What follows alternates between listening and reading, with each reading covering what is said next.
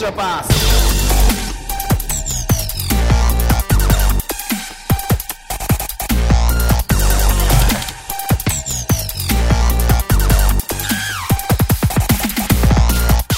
皆さんこんにちはエクストラパスポッドキャストですズボンです宮本です。宮本さはい。んダブドリは読まれましたでしょうかああ、読みました。全部じゃないですけど、Z ガールズのところまではい読んだんですけど、宮本さんは前回あの最初から順番に読まないと気が済まないというふうにおっしゃってましたけれどもいや、どうしてもね、 Z ガールズまあまあ後ろの方にあるなと思って僕じゃあもうそこまで全部読んだのかなと思ってたんですけど宮本さんのツイート見た時にいやー、人って進化するじゃないです か。やっぱりこう、日々感じ方って変わるし、僕今自粛生活して、やっぱりこう、感性を取り戻すっていう作業をしてるんですけど、もうね、やっぱりこう、昨日の自分よりももやっぱりアップデートされてるわけですよ。感性取り戻すってただドラマいっぱい見るだけでしょいやいや、違う、 マジで違う。本当にね、ドラマ見てみ、ちゃんと。見てるだろうけど、今。こうね、15歳、はいはいはい思春期の頃とはね、違う感じ方をね、やっぱりするわけですよ。なるほどね。はうんうんうんい。で、こうなんか、あの時こういうところを気になって見せたな、恋愛模様とかそういうのばっかり見せたなとか、はい。まあ言えなかったけど、例えばなんかあの女優可愛いって思ったよなとか、はい。って思ってたのが、もう、ま、なんつうんですかね、こう、もうど真ん中っつうんですか、ドラマの。いいから早くダブドリの話をしてください。あの、僕、関東文っつうんですか あの関東芸、関東芸だね。うん。大柴編集長の言葉、はい。ハッシュタグ、編集長の 言葉。から、あんま変わってねえじゃねえか。からよはいはいはい皆さん、あの、買った時、暁には、ハッシュタグ編集長の言葉で、ぜひアップはいはいはいはをいしていただきたいんですけど、ええあええの、まあ、そこをまず、こうですね、20分ぐらいかけて読むんですよ。 20分もかかんないでしょ、これ。あのー、 3分もかかんないでしょ。2分ぐらいでしょ、2分ぐらい。かかっても。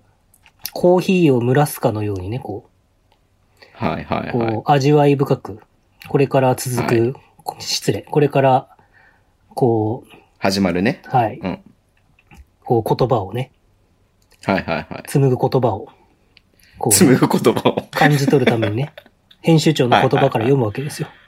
はいはいはい。で、まあ、こう、う。じっくりね、こう、噛み締めながら読んで、うんうんうんうん。で、もう、えー、心の中でずっと、はい。編集長、10号も僕を使ってくださ いと。願いを込めながら、ああ、面白い。はい夜な夜な読むわけですよ。はいはいはっていう感じで言ってて、まあ、田渡り量。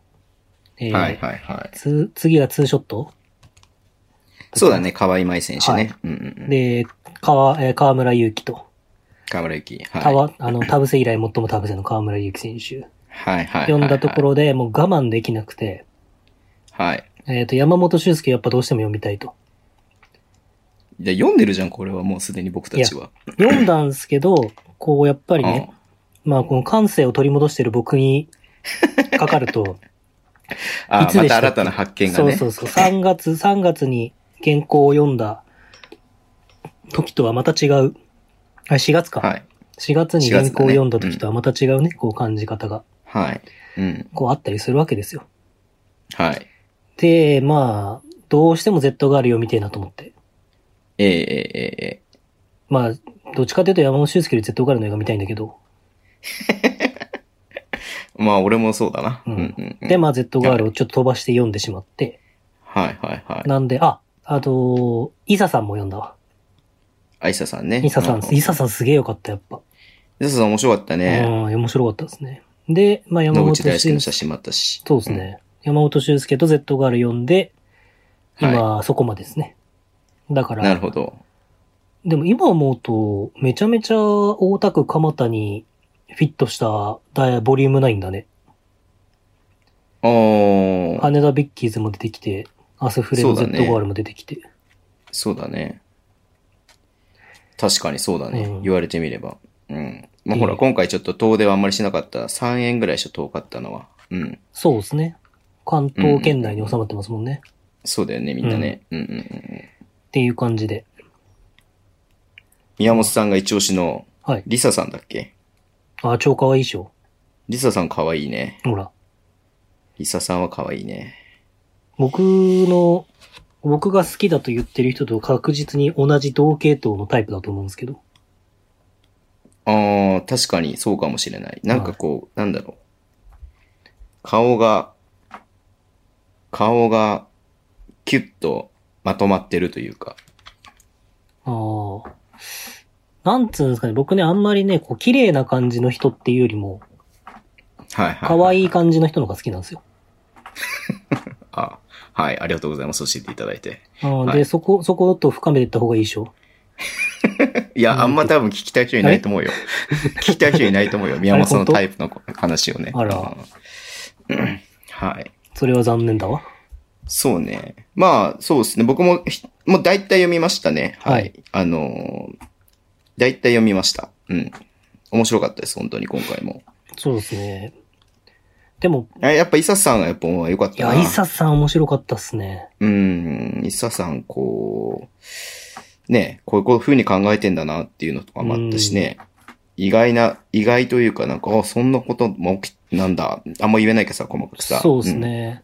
っていうのもあったりとかして、うん。で、まあ、な、大方の人がみんな思ってる通り、イサさんが最初から、ね、シーズンの最初からできて、うん、サクレがいなくなってっていうところから話が始まるからさ、そうですね。うん。まあ面白いやね。面白いですねこれいや、でも、僕、こう、失礼ながら、なんつうんですかね、こう、前回、町田選手と対談させてもらった時は、うん。うんうんうんうもん。ドキドキだけで読んでたんで、うんうんうんうん。なんか今回、こう、改めて、ちょっと落ち着いた感じで読まさせてもらうと、あ、余裕があんだね、今回はね。そうっすね山本修介だからね。そうですね、んちょっと余裕があると、責任がないんこうだかね、あんまりね。はい。まあ、ズボンさんの方が張り切ってましたしね。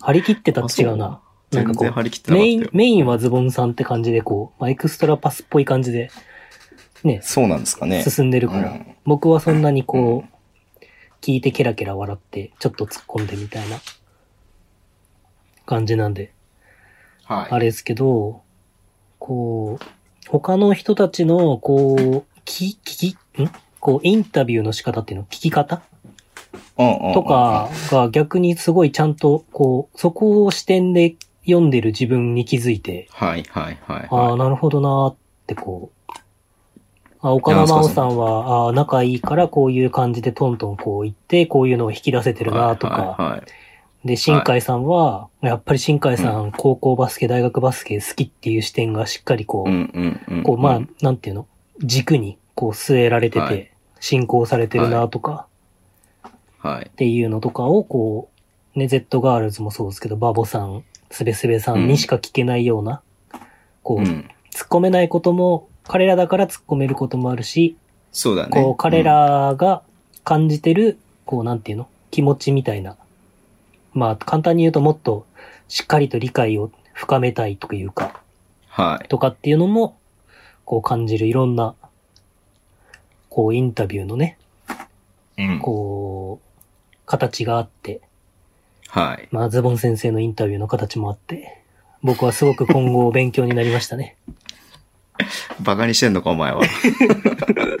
いや、なんか、え、ち、ちなみにさ、だかはらいそれ、おいおそれをね、まあ、勉強した上でさ、はい宮本先生は、ボリューム10は誰をインタビューしたいんですかえ、いやー、それは、え、ガチめに僕は思ってる人はいるんですけど、ちょっと言えないな。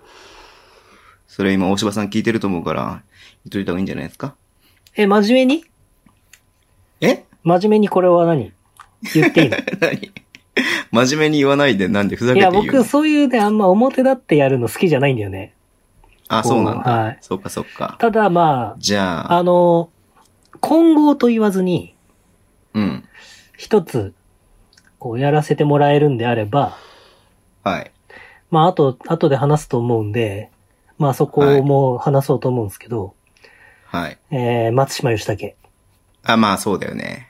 は、ぜひとも一度、お話を聞いてみたいし、うん。ぜひ、ダブドリで、あの、やらせてもらいたいなっていうのはありますね。いやー、それは僕も思ってたよ。うん。一番思ってた。それは、俺も。織茂さんよりも、こう、松島義武、ダブドリなら松島義武っていう気持ちがそうだね。強いですね、僕は。松島兄弟でもいいよね。ああ、でも兄弟でインタビューとかし合ってもいいな。面白いかもしうんないん。ね。対談系とかで二人で話しても。うん。あんま話さないらしいからね。ああ、ちょうどお姉ちゃん僕と同級生。ああ、じゃあ、秋野さんでいいじゃん。秋野さん同級生だし。いや、ダメよ。宮本さんが言った方がいいよ。そこは。いや、まあでも僕は、その、自分で本当に何でも企画、企画っていうか、や、やりたいのありますかって言われて言っていいですよっていうことはないですけど、はい、そういうのがもし、こう、そういう機会が宮何で本コーもナあるんであれば、松島義武行きたいです。ー。うんうんうんうん。いやー、レバンガブースターみんな10冊買うね。いやー、なんだっけ、CCO。 CCO。チーフコミュニケーションオフィサ結局あれは SNS アカウントは作られるんですかーなんかね、作るようなことを言ってるけどね、どうなんだろうね。3万2千にはいかなかったけど。そうですね。8000人も行ってないですよね。うんはい。まあ、そのあたりちょっといろいろお便り来てるんで、その辺はちょっとまた後の話しましょうか。はいはいということで、W リボリューム9がね、5月の9日、ちょうど1週間まで経たないか、もうちょっとしたら、週末か、うん、発売になりますので、はい。ぜひ、お買い求めいただいて。いやー、ね、あのー、まあ、自分が出てるからっていうのはもちろんあるけどさ、うん。いや、やっぱり、こう、真面目に一冊ちゃんと読んだなって感じがしたわ、今回。改めて。8も結構しっかり読んだけど、うん。はい。面白かったですね。そうですあねの、探検隊、また面白かったですよ。ああ、まだそこまでは。探検隊はどうしても僕は最後に読むことが多いんで。某、某 NTR リスナーさんも出てきますしね。うん。おお、誰か気になりますね、それは。はい。あと、あの、町田瑠唯の時のさ、カメラマンさん、三浦さん、はいはいはい一。緒に焼肉食べに行った。はいうん。もうさ、今回初参加してますんで。あ、もう情景が絵に浮かぶよ ね。あの人が飲んでる感じと、あの人と喋ってる感じ。結構喋るじゃん、あの人。いや、面白いですね。三浦さん面白いですうねん。。うん。三浦さんはいで、い今人回はだ大し。部分三浦さん撮ってるからね。あ、そうなんですね。山ちゃんはね、違う人だったけどさ。そうですね。うんうんま。あ、なんだったら山ちゃんは結構ね、そんなにちょ直前オファーな感じがあったように記憶してますけどう、ううううそんなに前々からっていうよりは、そうね、ジャワットと、えー、元橋ななくくももそうですねさんもそうだし、うん。ね、大部分じゃねえや、二人だけだ。いやー、でも三浦さん全然違うは、イサさんもそうだ、イサさんも三浦さんだ。あ、あ、でも Z ガールズの時も来てましたよ。本当？はいじゃあ、あ、河村くんも三浦さんだ。じゃあ結あ構そうだね大半ですね。結構撮ってるね。うん。はい。。はい。ということでよろしくお願いします。じゃあ三浦さというんことだがけです。取るはい。ズボンさん。いや、三浦さんに撮ってもらいたいわ。なんかさ、なんかの折にさ、あのー、写真が必要になった時にだよ、仮に。はい何か、はい何かの折に。わかんないけど、あの、お見合い写真なのかさ、何なのかわかんないけど。不倫する気なんですか、まだ。いや、お見合いだから違うで しょ。三浦さん呼ぶわ、そしたら。わかりましはい。で、ズボンさんの半分影になってる写真撮ってもらう わ。た。お見合い写真に半分影になって写真はそぐわないと思い ます。怪しい写真撮ってもらうわ。はい。ということで、まず今日ね、皆さんにお詫びがあるんですよ。はい。一つ。えー、先週ね、散々告知してました。はい。なで始まって、さで終わるゲストの人、はい。えー、ちょっとアンスポとテクニカルファウルを重ねまして、はい。出場停止となりまして、はい。えー、出ることができなくなってしまいました。出場停止でございます。中野司厳しいか、やっぱり。え中野司って言うと本当本気に社集会やるとかって いいそれは冗談ですから、はい。で、なので、まあ今日は宮本さんとね、えー、いつも通り 何一つ盛り上がらずにね、終わると思うんですけれども。いや、あの子ははそういうやつなんですよ。もう ね。あの子はもうほんとそういうやつ。そういうとこあるから、ほんと、マジで。い。いや、なんかさ、渚が悪いみたいな言い方しない方がいいと思いますいよ。え、はい。悪いんじゃなくてね、それがね、はいもうね、素、素なのよ、あの子は。はい。もうね、勢でいで走ったと思いきやね、はいはいはい。あと3歩踏み込んだら、ぶつかるよみたいなところでね、壁に気づかないみたいな子だからね。ああ、ちょっと相撲心ですね。そうですはそういで。すで、なぎさ宛てのね、お便りもちょっと何個かいただいたんですけれども、本当はい、ちょっとお読みできないので、あ本読当まね、ないでいすかただいた方には。読まないでしょ。僕は代わりに答えますよ。いや、ダメでしょ。面白くないでしょ。 それはちょっとなぎさ来た時また取っておきたいと思います。もうなぎさがいることを前提で書いてくれてるわけですいかや、ら。本当ですね。申し訳あそりまんせ。なんね、から、そんな空振りをしちゃいけないわけですよ。いや、はい、渚が答えても空振りだけどね、どうせ。あ、まあそうだね。うはい。ん。じゃあ優しくしてあげてくださいってほら言われるよ、またみんなに。いやー、な、 YouTube 何チコメンントがいっぱいついてんだから、なぎさに優しくないって。いやー、あのね、ほん、僕さ、マジ、マジで言っていい あのさ、もう渚が出る、いや、まあ出たいですって言っていい言って、あ、じゃあ出てよってなっはいはて、まあ言ってたわけじゃないですか。はいはいはい。、で、いつだ先週のポッドキャストの時も言ってましたよね、それで。はいはいはいはい。で、出る出るみたいな感じで。でもその時から、どう、まあこんなことを僕言うのも、まあ言おうと思ってたんで、はい。あえて言いますけど、まあ僕はその渚と10月ぐらいに知り合ってから、まはあい。この子は面白いと。はいはいはい。まあ上から目線になりますけど、らで、まあバスケの仕事がしたいんですってすげえ一生懸命言ってくるかはいはらい、はいはい。まあなんとかね、僕も別にできることはないけど、ええええええ。こう、なんか力になれるならと思って、まあいろいはろ相談をね、まあ真摯に、まあ本当に変な感情なく真摯に受けてたわけですよ。はい。でその間に変な感情なしにね。そう。はいその間に僕は、こうありがたいことにダブドリボリューム8に出させてもらって、まあダイナーもね、僕らやらせてもらって、はい。で、まあ例えば、石田ヘッドコーチとポッドキャスト撮らせてもらったりとか、こう、はいね、選手とかともいろんな交流をこう広げさせてもらったりとか、こういろんなことが、こう、新しいこともさせてもらったりとかしてて、まあなんはかいこれをね、こう、なぎさんに還元したいと、実は大芝編集長にもずっとそれは言ってたんですよ、僕は。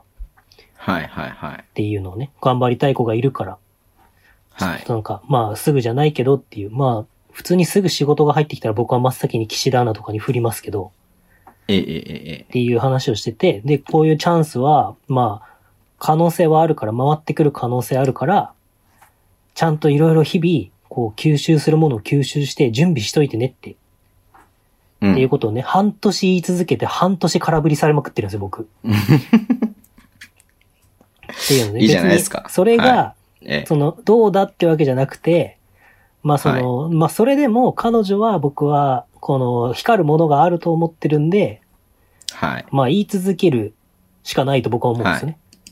ええええええええ。で、もう、いい年、いくつかは、まあ20ぐらいなんじゃないですか、彼女もきっと。20歳ぐらいなんだと思うんですよ二。十歳二十歳か。そそううだね。だと思うんですけど、まあいい年になってきてもは言う人もいなくなってくるからっていう話をしたときに、はい。はいはいはい。キャラッキャラ。ラ笑いながら、そうなんですよ、もう社長も私に何にも言わなくて、みたいな、お茶出してくれ的な感じになってるんですよね、みたいな。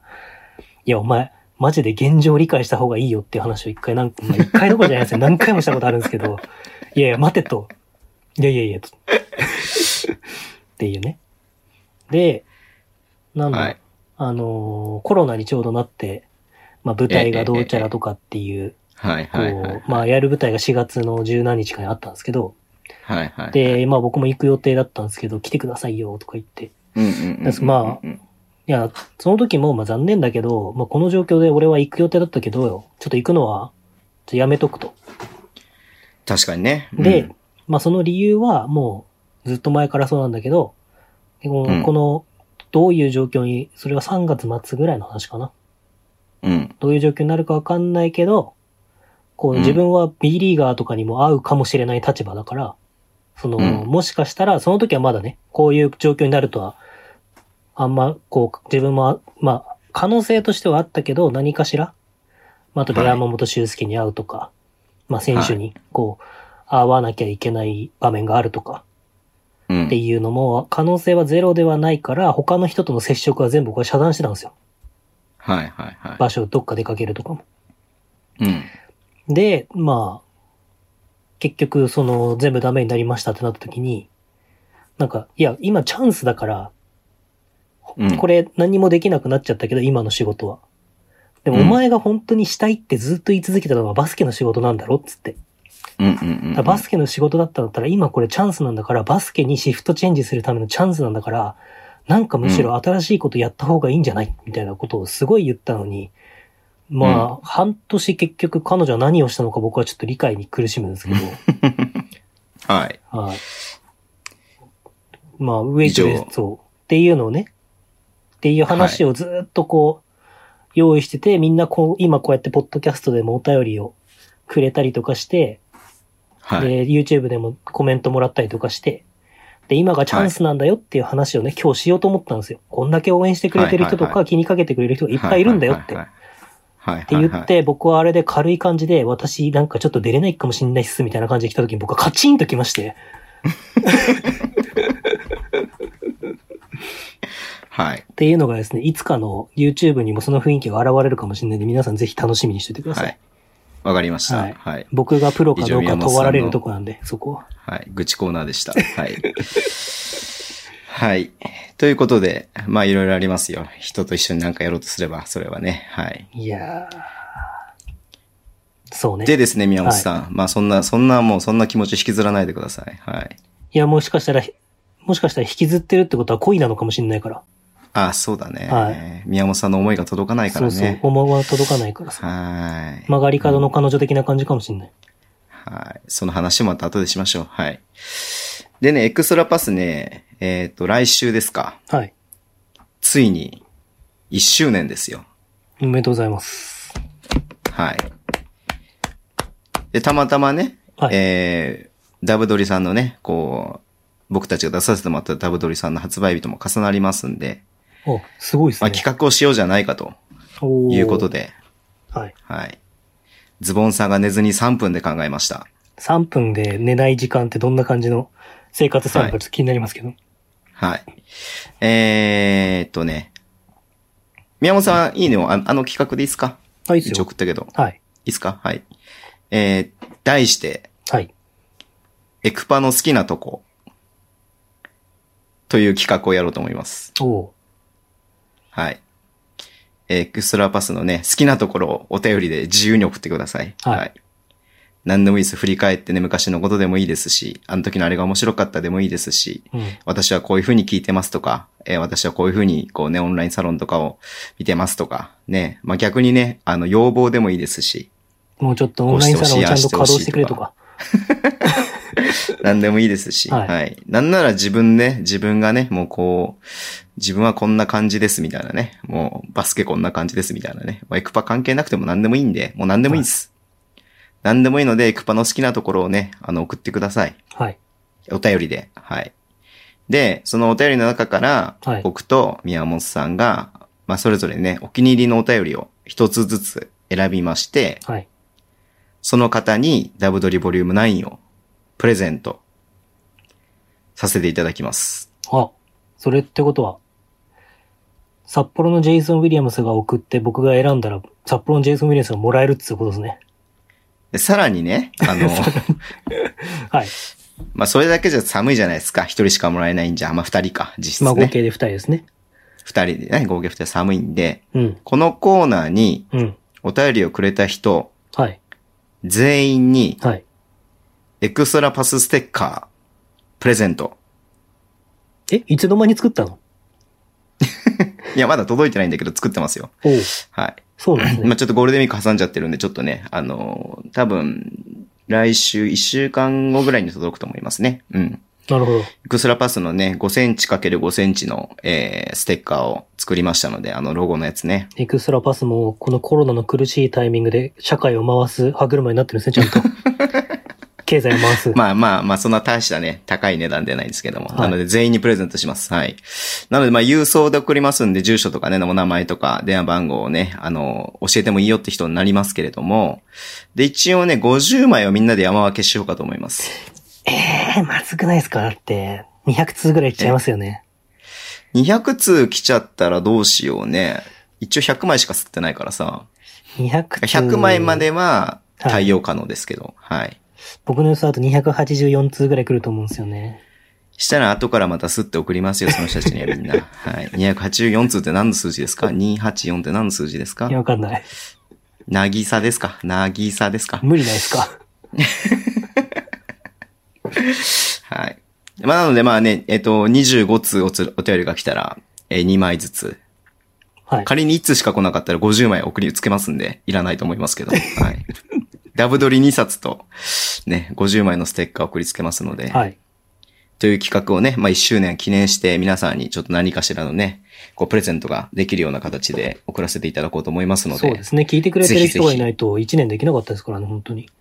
まあまあ、ポッドキャストだけじゃなくてね、イベうんイベントもそうだし、まあいろんな活動してますんで、そうですね YouTube もそうだしね。うんうんうんまあでも一番ね、こう、長くやってるというか軸になってやってるのが、定期あ 継続的にやってるのがね、やっぱこのポッドキャストなので、ははい。まあリスナーさんはね、もちろん大事にしていきたいと思いますので、まあこういった企画をやらせていただきます。はい。はい。なので、またこれもね、ツイッターで、あの、つ投稿しますので、はい。ぜひぜひお待ちしてますので、はいよろしくお願いします。よろしくお願いします。はい。あと何かありますか言っときたいことですかうん。ニュースの前に。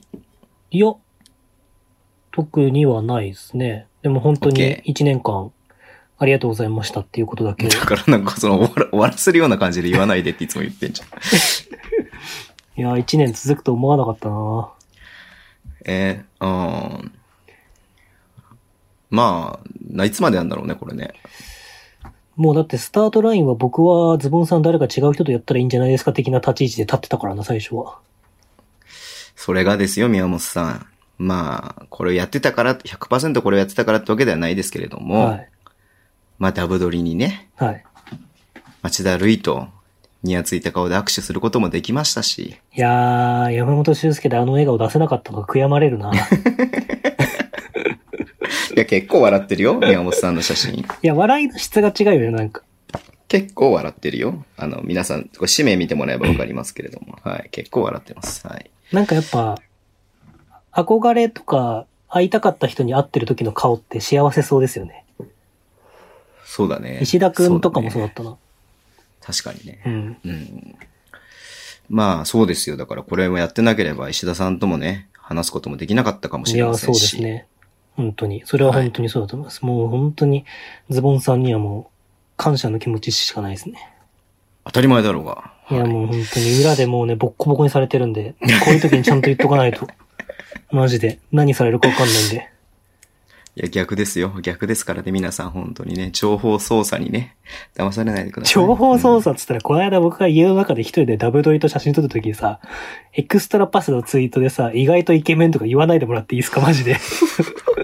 で僕も一メガネを外すと意外とイケメンでしょ僕が自分で打ったみたいになるからさ、これ絶対ズボンでやったら面白くない けど、エクストラパスでやったら面白いなと思って。ちゃんと考えてるんですよ、僕も。そういうのは。一応。僕があの写真撮るのに何分費やしたと思ってるんですかえ、そんなかかんの ?30 分ぐらいかかりましたよ。洗濯バサミで山本修介のタオルを挟んで、いや、あれは毎毎日ずっとかかってるじゃないですか。そこにしか目がいかなかった、俺は。あれは立ち火バージョンなんで洗濯バサミが必要なんですよ。なるほどね。はいそっか。立ち火洗洗濯バサミだもんね、いつもね。そうです。はい。うん。ある意味、考えとしてはすごいよねい。や、すごいですよね。うん。だってあれをやりたいがためだけにあのタオルを買ったみたいな人いますからね。あ、確かにね。ううんだって、弾幕だとやっぱ大変だけどさ、そうですね。タオル全然あれならいいもんね。邪魔になんないしね。うんうん公式グッズだし。はい。じゃあいいっすか、ニュースで。はい。 30分話したんでもう。はい。行きましょう。じゃあニュースコーナーです。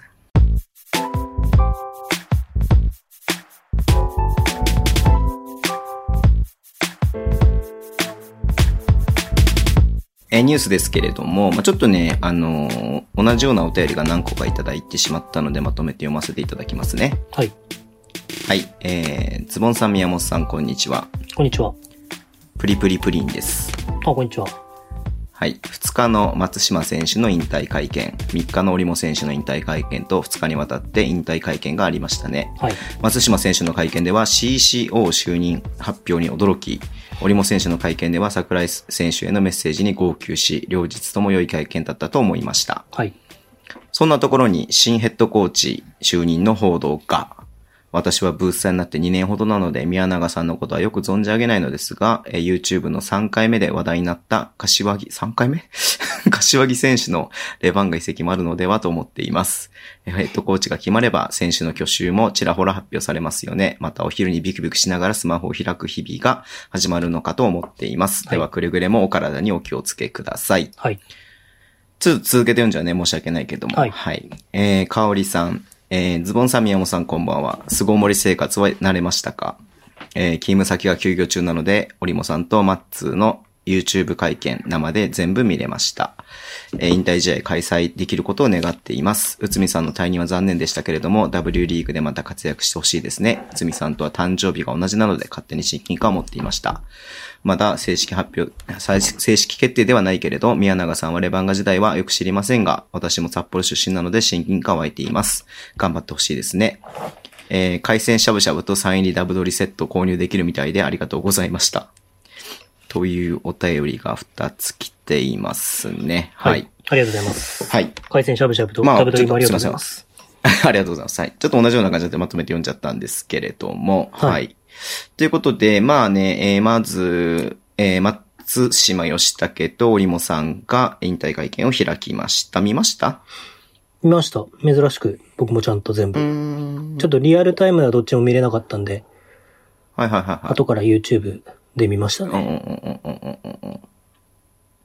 笑ったよね、松のね、最後ね。いや、僕ずっと号泣しましたね。一人で。ずっと号泣してたのいや、ちょっと、はい。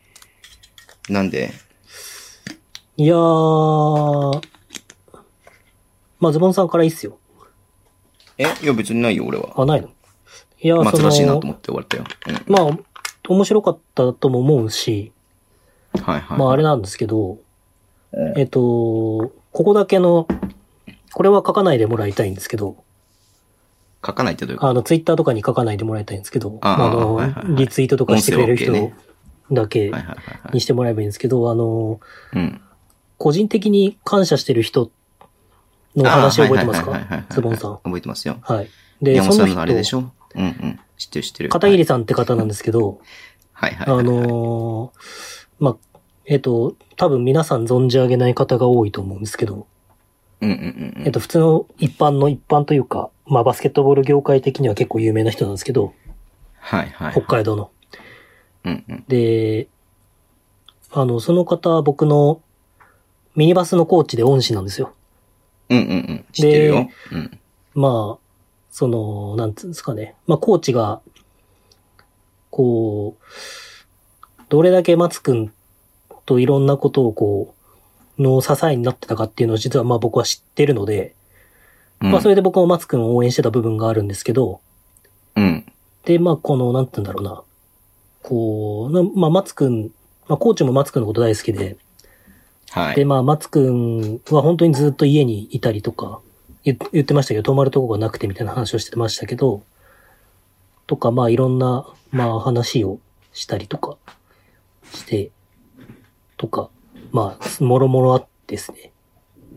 で、まうあ、多分本当に、北海道に5年かな、はい。松くんがいた中で、まあ、多分松くんも、やっぱりその片桐さんっていう方に恩返しをしたいっていう気持ちがすごくあったことも知ってるので、うん。で、まあ、片桐さんっていう方は、まあ僕のミニバスのそのさっきも言ったんですけど、コーチなんですけど、まうあん僕に本当にバスケットボールの全てを教えてくれたというか、うん。まあその、僕あんまりこういうこ、こういうの好きじゃないんですけど、あのー、なんつうんだ、こう、やっぱり日本って、まあ、おん僕よく言いますけど、恩師みたいな人って、まあ、頑張れば頑張るほどいるって言い方おかしいかもしれないですけど、うん。まあいろんな場面でいると思うんですよ。皆さんにも多分、この人に出会ったから自分は成長できたみたいな人っていると思いますし、仕事でも何でも。うん。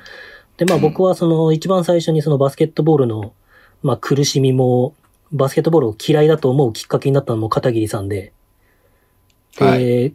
バスケットボールがやっぱり大好きだって思ったのも片桐さんだったんですね。はいはい。で、まあ僕は、実際片桐さんの、あの、言うことに反抗して、あの、ミニバスに行かなくなったりとかしたりとかししたの。で、でも片桐さんは、その、まあ僕のエピソードになっちゃいますけど、あの、夏休みの、僕、ミニバスを途中で違うとこに移ったんですよ。強いところに。あ、そうなんだ。はい。へえ。まあ、当時ルールがあって、同じ世代、うん世代の人がいたらわかるかもしれないですけど、ミニバス北海道で。あの、なんかうん北海道の教会のルールかなんかで、その自分の学校か自分の学校の一番近いミニバスへえ。じゃない。と全国大会に行けないみたいなルールができてしまって、おーで、だから、その僕遠いところに行ってたんですよ、友達と。へえ。まあ遠い。いっつっても、二つ先ぐらいの学校なんですけど。うんうんうんで、そこに通ってて僕そこ好きで、もう結構ゆるゆるなミニバスで。うん。で、まあ僕そこで。でスタメンとかで試合出てたんですけど、うん。まあ5番目、6番目の選手で、まあうん僕が出る時もあれば、もう一人のやつが、ガードのやつが出る時もあるみたいなうんうんうん。感じだったんですけど、まあ映んなきゃいけないってなった時に、うん。こう、僕は映りたく本当はなかったんですけど、まあみんな上手くなりたいし、強くなりたいし、全国行きたいから、うん。うん。映るっつって。で、そのできたチームがですね、その地区で1番2番のチームの主力メンバーがごっそりその1番のチームに移ったんですよ。へえ。結果的に、まあ僕ら。らが映るとこがね。はいはいはいはい。で、そこ。のコーチが片桐さんで、なるほど。で、まあ片桐さんはもうウェルカムですよね。その、選手層が厚くなるうんうし、うん。みんな主力がごっそり来るから。って言っはてい10人ぐらい移籍したんですかね。へえ。で、まあそこでもう初めてバスケットボールのファンダメンタルとかをうんうんうん。叩き込まれるというか、今までは遊びの延長線上だったバスケが、急にこう、ドリブルとかのちゃんと練習をしてて、うん。で、片桐さん、まあ元全日本の選手なんで、うん。全日本のポイントガードなんですよ。うんうんうん。で、もう本当にめっちゃ上手くて、へえ、そうなんだ。そうですね、教えるのもめっちゃ上手いんですけど、うん。 で、まあその、まあいくらか僕に片桐さんは期待をしてくれてたらしいんですけど、いかんせん僕メンタルが弱いんで、あの、試合に使えてもらえなくなったんですね。はい。まあ、単純にその、の、一番のチームはガードのメンバーがめっちゃ上手くて、うーん。一。番のその、うす映ったチームは。うんうん。で、インサイドが手薄だったんですよ。で、だからうん僕らの、一緒に映った奴らのインサイドのメンバーは試合の、こう、出る機会が一気に増えて、なるほどね。で、僕はうんガードで、まあ、前のチームだと2番手、3番手だったんですけど、一気にこう、ユニフォームもらえないところまで落ちたんですよ。なるほど。はい、で、、その時のその片桐さんの言葉がもう衝撃的で、うん。目の色が違うって言われて、へえ。でまあへえ今、思えばそうだなって思うんですけど、うんまあ当たり前本気でですねやってなかったってことなのか本気でやってないし、うん僕はビハインドパスとか出すためだけにやってたんで、なるほど。 そう。で、まあこれ中学も小学校も一緒なんですけど、結局その片桐さんは僕を否定して外したわけじゃなくて、はい。そ、のセンスがあるからこそ、その一個超えてほしいみたいな感じで、こなう。るほどね。で、片桐さんと今でも仲良くてよく、だからもうマツクの引退会見の後もすぐ連絡取ってたんですけど、はいはい、はい。そ、の、まあ、パスセンスっていうものを、まあ自分もガードだったから、片桐さんも。だからこそ、このパスっていうものにこだわりのあるうん、選手が好きなのもあるし、私はそういう選手を、うんこう、育てる自信もあるみたいな、っていう、本当なるにほ、どまあ名称、まあミニバスとかやってて知ってる方いるかもしれないんですけど、はい。まあ札幌で多分強いところでミニバスやってればどっかで出会ってる可能性あるんで、うんうんうんうん。で、まあそういう、なら本当に、北海道でいいガードは結構片桐さんとかが輩出されてるんじゃないですかね。うーんまあその代表的選手は一人は高なんですけど、西川。ここ誰は、ああ、西川そ君、う、西川高なんですけ。ど、その、うんうんフォワードだけどね、彼は。うん。でも彼がその170いくつ中学校だった時からも、そのガードのスキルを教え続けたっていうのは片桐さんだったりとかうん、うんうんうん。するので、うん、で、まあ、松君も多分そういう、こう、いろんな、こう悩んでる部分のガードとして生きていくっていうところは、もちろん、水野さんとか内海さんとかネトとか、あこう、いろんなアシスタントコーチとかうん、から習ってる部分もあるけど、片桐さんからもおそらく吸収してるところがあるっていうのを僕はかなり、松君のプレーを見てて、あの、ずっと思ってたので、まあそういう話もしてたし、うん。だからその、なんだろうね。まあ僕が、こう、なん、なんて言うんだろうな。松くんっていうのは、その、一個のその片桐さんが目指すべきだという指針うん。こう見せてくれてる姿に見えるんですよ、僕には。なるほど。こう、ボールプッシュ、速攻のボールプッシュ1個にしても、ドールビルの付き方とかにしても、パスの出し方にしても、で、結局10アシ18アシストとかをするぐらいのレベルの選手になったわけじゃないですか。はい。もちろんそこに。には織茂さんの力もあるだろうし、田島の力もあるだろうし、まあ、大志さんとか、あとそれこそ宮永さんとか、うん。ね、いろんな先輩ガードの力もあるだろうし、うんうん。なんですけど、なんかそういうのずっと見て、まあ僕はレバンが応援してる部分もあったので、はい。そうですね、松くんが、その、感謝してるっていうところで、個人的になるんですけどっていうことを言って、片桐さんの名前を出した時からもう僕は、ちょっといろいろ思い出が溢れてしまって、はい。はいもう、あ。とその後30分ぐらいもう涙が止まらなかったですね。はい。だからそうですね、まあ、こう、いろんな意味で、まあ、松島義武っていう人間に僕は感謝もしてますし、うんうんうんこう、まあ、コーチも、まあ、彼がせあの活躍することに、日々いつも喜びを感じてたので、うん。うんうんうまあん。なんか、まあさっきダブドリの話もしましたけど、まあうんそういう意味では一つの、まあ僕もこういうことをやってて、オールスターの時にその片桐コーチに会ったんですけど、うんうんうんえっ、と、まあレバンガの関係のいろんなあれもやられてるんで、うん。うんうんうんうん。たまに前座試合とかで試合してんじゃないかな。あああ、結レバ構ンガ小学生とかやってるもんそうそうそうね。うんうんうん。とかもある、今も育成年代教えたりとかしてるんですけど、うんうんうん。だからそういう意味で、まあ、なんか一つ、こう、まあ引退を寂しがってる部分もあるし、まあ松くんの、まあ、なんていうのキャリアって部分、だからこそ納得してる部分もあるんですけど、まあなんか一個の形として、こうまた二人でダブドリとかに出れたら、まあ恩返しにもなるし、嬉しいなっていうのはめっちゃ市場的にはあります。っていう感じ何でそすの。泣き落としにかかってんのいやいやいやいや。いやだから本当になんか、まあバスケットボールをこう続けてきて、僕は辞めた身ですけど、まあだからそのうんうんうんコうーんチにメンバーを外されてユニフォームもらえた時に僕はもう行かないと決めたんですよ。うんうんうんうん。でまあお腹痛くなったりとかいろいろしたんですけど、胃腸炎になったりとか。もうストレスすぎて。て。もうコーチの顔も見たくないし。ああ。でもなんかコーチがずっとミア、僕はミアって呼ばれてるんですけど、まあ、ミアは本当にセンスの、パスセンスの塊だから、ってええ。いう。で、先発、その、札幌先発のキャプテンが、うちのキャプテンなんですけど、だから一応、なんていうんだ札幌で一番がうまいガードって言えばいいかな。はいはいはい。だから札幌で、僕はまあバックアップの最終的に中学校の時はバックアップの顔だったんですけど、まあはいそいつよりも宮の方がパスに関してのセンスは明らかに高いっていうのをいつも言ってくれて、まあだからこそ多分僕にめっちゃ、こう、いろんなことを、まあ、いいか悪いかは今僕も指導者とかやってみて思うことはありますけど、教え込もうとしてくれた部分がうん。あって、まあ僕もこう年齢を重ねていくにつれて、あ、コーチはこういうことを言ってたんだなっていうことを感じることは今多々たくさんありますし、うんまあそれをね、、さっきも言いましたけど、松くんのプレーを見て、あ、コーチがこういうことを僕にやれって言ってたんだよなっていうことを感じることもありますし、うんうん。っていうのを、まあでも結局その夏休みに、小6の夏休みに、はい膝の水かなんかが溜まって、うんうんうんコー。チが1ヶ月練習来ない、入院して来なくなったんですよ。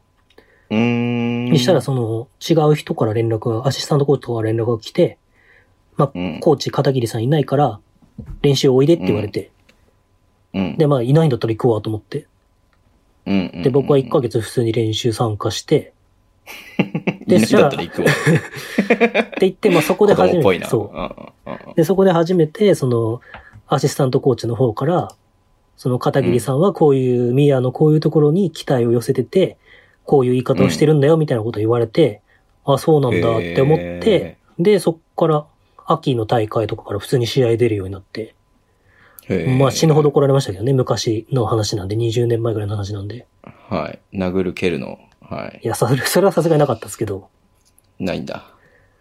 けど、はい。でも、僕が中学の時も、いろんなアドバイスくれたのは片桐さんですし、うん。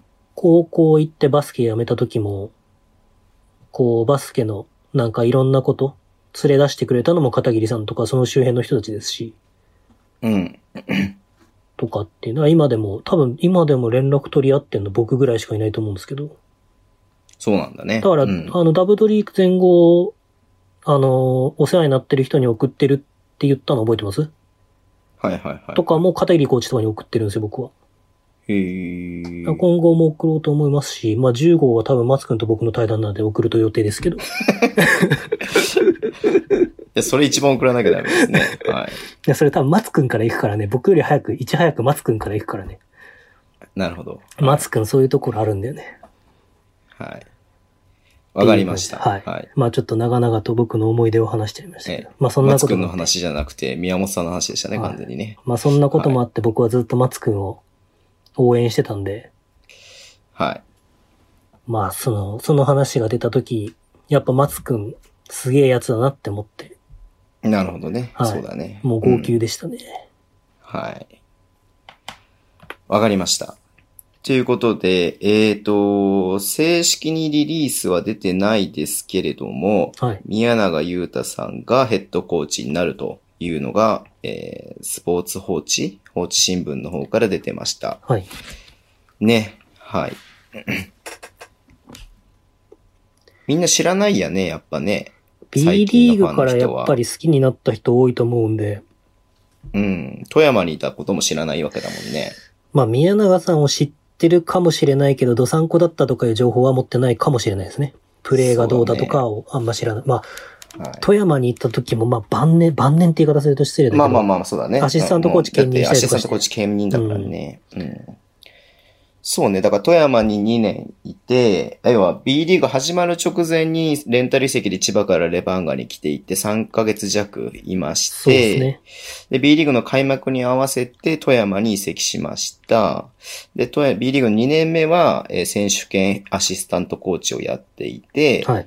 当時の富山のヘッドコーチが BT テーブス、テーブス会のお父さん。はうい。ん。で、テーブス会はその年で、えー退任して、で、それ、テーブス会、テーブス会じテゃなーいブス会 BT がテ退ーブ任スしたの。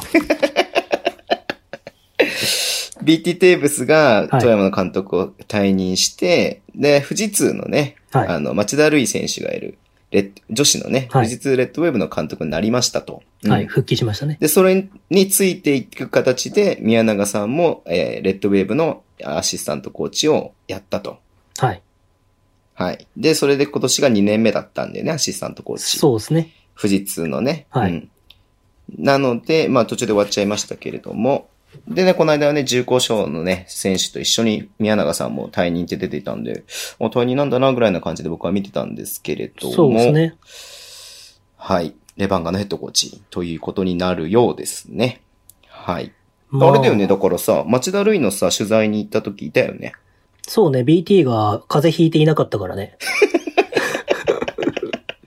あれ笑っちゃったよね。しかも、 BT にちょっと会いたいなって俺らさ、大島さんとかと話しながらさ、行ったらさ、いなくてさ、あれなんかテーブス海の、なんかあれの関係かねとかそう、言ってたら NBA さジュニアキャンプとかがなんかあって、そうだよね。あれでいないのかなうんとか言ってたら、言ってたら、風邪ひいちゃいまして。 で宮永さんが結構ね、笛吹いてやったりとかしてたよね。そうですうん。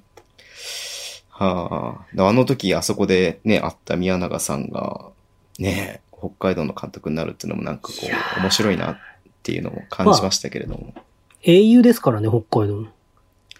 まあ、宮永ださかんはらね、あの、YouTube の中でも話しましたけれども、はい。柏木さんと一緒に東海大 4? はい。で、インターハイで準優勝。準優勝ですね。うん。で、年としては僕の一つ下だから、そうですね。一番わかりにくいね、その例え方がね。ズボンさん柏木さん。んと同い年。はい。あと誰 ?B リーガーで言ったら。宇沢淳。桜井亮太の一個上。宇沢淳は分かってんだけどえっさと、野口さんの二つ上。そうだよね。野口さんが1年の時の桜3井亮太一個上だよねう年生んです。そうだよね。はいうんうんうんうん。っていう感じなんですよね。で、まあ、北海道出身のヘッドコーチ初めてらしいですよ。そうですね。そう言われると確かにそうですね。レバンがね。はいうんいやー、まあ、まあ何、な一番やっぱ最初思ったのは、はい。まあもちろん宮永さんでウェルカムなんですけど、まあ早く決まってよかったなっていうのが一番ほっとしたかな。俺の中の一番の感想は。これは決まったっていうことでいいんですか、いいんじゃないのだって否定もしてないし、ああ、なる新ほど。聞社がリリース、あの、はで言ってんだから。ただ今うんゴールデンウィークだからレバンガがリリース出してないだけでしょ。うん。いああ、まあ働きたくないだろうしね。やまあでも会見とかやってるからね。うん。うん。いや、それでなんかこう、薄めたくないじゃん。そういう会見とかのさ。確かにそうっすねあれさ全部一区切りついてからうん。うん、うん。新しいシーズンに向けてっていう。うんいや、僕、リスナーさんに一人ぐらいいるんじゃないかと思うんですけど、あやめの中の人いないんですかねあやめの中ってひらがなで書くんだね。うん。な、宮川さんあやめの中なんですけ知らど。うんうんうん。いや、宮川さんはあやめの中の黄金世代なんですよ。あやめの中ってどの辺にあんのえっ、とね、豊平区。おじゃあ、もうバリバリ鍛えるのお膝元なんじゃん。でも、た豊平区結構広いんで、あ、広いんだ。えっ、と、月寒中央駅ですね、駅からすると確か。あ、違ったっけな。違う、あれ、あやめの章かな。まあ、忘れちゃったけど。でも、その、うん。あやめの中っていうのは一時代を結構作ってて、へえ。で、まあ、その、まあ、江別が結構北海道って強いんですけど、うん、うん。江別勢と、まあ、あやめのうん。とかが強くて、宮永さんだったかな、宮永さんかなんかが、ちさ、前市、札幌市大会の時に、リバウンド取って、アキレス腱かなんか切ったのかなあ、そうなのえ、中学生でいや、なんかね、なんか怪我していなくなって全国行けなかったはずなんですね、確か。へえ。その時、新人戦とかは北海道1だったんだけど、宮永さんの代じゃなかったかな違う人だったかなまあでもその宮永さんの、あやめの中、はっきりしねえ情報だな。うんうん。だから、あの、能代の3人いるじゃん。田臥、うんうん若月、うん。うん。菊池。菊池。うんうんうん。だからそういう感じで、あの、宮永、柏木、小原っていう3人柱がいたんですよ。東海大4にち。ょっと待って、ちょっと待って、ちょっと待って、あ、東海大4だよね。はいうん、今、びっくりした。うん。柏木さんも同じ中だったのかなと思っちゃった。ああ、東海大4高校の時に帯。広だもんね。そう。んんで、まあその時の1年生が野口さんで、いや、うんうんまあ強くて、東海カップっていうのが当時あったんですけど、今もあんのかな。だからその、僕らからすると、能代とか、まあ、北陸とか、そういう強い、全国の強いところを、こう、東海カップに行くと、東海大用の体育館でみんなではい、あも、あ、そういううことね。バーって試合やってるの見れるんですよ。のしろカップみたいなやつね。そう今そうでそ言うそうそう。だからそういう試合を、まあ、中高生とか小あ小学生とかは、東海大用まで見に行くんですよ。はいはいはいはい。そう。で、僕もその時に宮永さん見た記憶ありますけど、いやー、うんうんこの時の東海大やっぱ強かったっすね、本当に。へえ。いや、見てみたいね、その時の映像とかあったら、ね。高一の時の野口さんとか、別に、まあ野口だ野口だってみんな知ってましたもんね、やっぱ。 1年から出てたんだ、バリバリ。バリバリだったか忘れました。まあ、東、あの、東海カップだから出てたのかもしれないし、へえ。バリバでもリだった有かも名選手だったんだ。いや、野口さん有名選手でしたね、やっぱ。へえ。まあそうだよね。でも、その、たまたま僕の友達に、あの、高校のヘッドコーチやってた、先生やってた人がいて、うん。で、なんかその人とかも一緒に来てくれて見に行ったりとかしてて、はいたはだそれで知ってたっていうのも確かあったと思いますね。い。なるほどね。うんうん。いや、だからさ、こう、宮永さんがね、はいこ。う来ることによって、ワンチャン柏木さんありますよ、これ。いやー、あるかもしれないですね。宮俺永のやさつじゃないんで、すか。宮永さんどんなバスケしたいんだろうね。あでもね、あの、いなんだろう、あの、アシスタントコーチの富士通のインタビューとか読んだけど、改めて、うん、ワンオンワンやっぱ自分がガードで、ガードでやってきたから、うやっん。うぱその部分をやっぱり一番こう、選手に還元したいって言ってたんで、ーん。だからビッグマンはビッグマンでまたね、こう、専属のさ、コーチとか呼んだら面白いんじゃないのかなってちょっと思ったりとかしあたーんだビけッグマンど、コーチみたいな人。ビッグお金が許すならばね。うんビッグマンコーチって、今いるのかな連れてこよ。外人、えー外人連れてこよ。外人。石橋 さん石橋ださからん、さ石橋さん何でもかんでもさ、石橋さん連れてこないでもらっていいです か何でもかんいでも。や、だってさ、マッチーダメでしょマッブチレがッいクスにいつのるかめっちゃったら。からね。うん。町田さんが北海道からいなくなったのはやっぱでかいんですよ。わかんないよ。呼び寄せるかもしんないよ、また。いやー。アルバルクが池田さんでしょまあ別にさ、だからさ、あの、ガードのことしか教えられないって意味で言ってるんじゃなくて、自分の強みがそこだからとは言ってるだとは思うんだけどね。まあそうですでも戦術的な部分で言ったらやっぱりさ、ガードが重き置く戦術になるんじゃないのどうしても。ね。いや、でもやっぱガードの人の方がヘッドコーチとしては能力高いとは僕は思いますけどね。うん。富宮士永通さんはさ、頭いい結構3が多いでしょいや、そう、だから BT と一緒にいたのは、それを戦術、基本戦術に立てたいのかなっていう。いや、でも、じゃあ結局自分がさ、経験してさ、それで成功したものしかさ、使えないじゃん。言っても。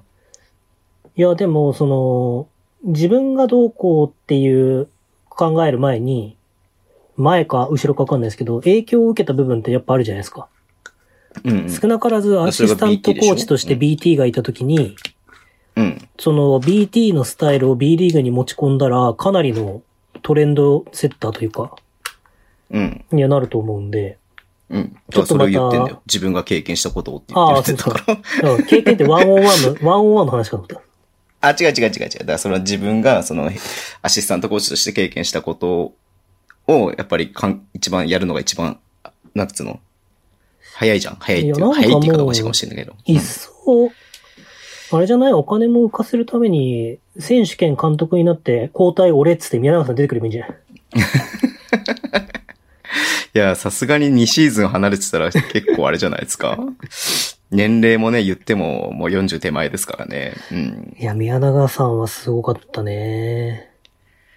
まあだねから。その下のね、はい。世代の人とかも教員やってる人がいて、うんうんうんうん早めの。中のね、下の世代の人とか。あ、そうなんだ。へで、ー全国大。会連れてったりとかしてるんですよ。おーすごいじゃん。そう。すごいんだよね。だから僕、その辺の方とかにお世話になってる人がいて、一回宮永さんとかとは会えるみたいな話をしあったんですけど、法事で行けなかったんですよね。お疲れ様でした。帰ってきましたって言った時に、はい。はい。ああ、明日宮永に会うけど来るみたいなこと言われて、いや、明日法事なんですよ、みたいな。なるほどね。はい。え、宮本さん的にはどうすか宮永さん。どんなことを期待しますかうーん。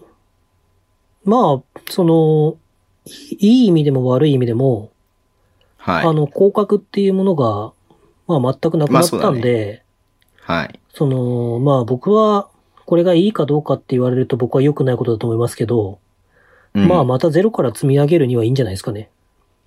また作ってね。まあ、うん今年1年ベースで作って、来まあ年再来年っていうふうに見越してもいいようなレギュレーションですからね。そうですね。んまあその、う内海さんには本当に、こう申し訳ないというか、苦しい時期をうん任せてしまった部分に、僕はちょっともどかしさは感じますけど、はい。ただその、うーん、どうなんですかね。現状まだベレバンガも自由交渉のリストとか出てないですけど、うん僕はそんなに大きな変更はなく、まあ、ヘッドコーチに宮永さん迎えて、で、いいのかなっていう気持ちはありますけど。そっか。僕はだ逆に宮永さん来るから、ガラッと入れ替えるのかなって気がしてたんだけどね。うん、いや、入れ替えるのがリスクがありすぎるかなっていうふうに僕は思いますね。なるほどねその、織本さんと松くんが、やっぱり社長うんと CCO っていう立場で、まあ関わる っていうこ CCO とを、でも。いや、関わるっていうことを CCO 考えると、でも、あの、これは僕は個人的意見なんで皆さんがどう思ってるか、レバンガブースターの皆さんがどう思ってるかは知らないですけど、はいはい昨シーズンやっぱり結構な切り方をしたんで、レバンガは。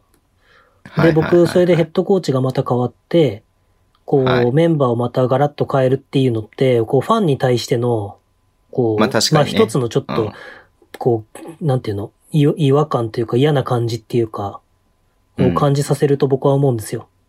ただでさえやっぱり、まあどういう経緯あれ、野口さんと関野が、ドサンコ選手がいなくなったっていう部分を考えて、はいはいまあ、まあ土地柄っていうのもありますけど、まあこれは当たり前、うんどの地域でも一緒かもしれないですけど、やっぱり地元の人が戻ってくるっていうのって喜びを感じる人は少なからず多いと思うんで、そうだね。うんバスケットボールを、歓迎されやすいようねん。バスケットうんボールをやってる人間であれば、宮永優太っていう存在は、マジで北海道のレジェンドなんで、そうんの、織茂さんがバスケ界のレジェンドであればあるほど、やっぱりその、うんなんて言うんだろう。高校バスケとか、そういう普通に、競技としてバスケをやってた身としては、はい。宮永さんっていう人は本当にすごい人。どうなんだろうね。あの、例えばさ、僕この感覚わかんないから宮本さんに聞きたいんだけどさ、はい。いや、今全然、昔はそれ一生懸命バスケやってて、うんで、まあ、それこそ僕の世代ですよ。うん。高校時代は、まあ、宮永って聞けば、ああ、うんあいつねってわかるぐらいの人が、今はい北海道に住んでいて、うん。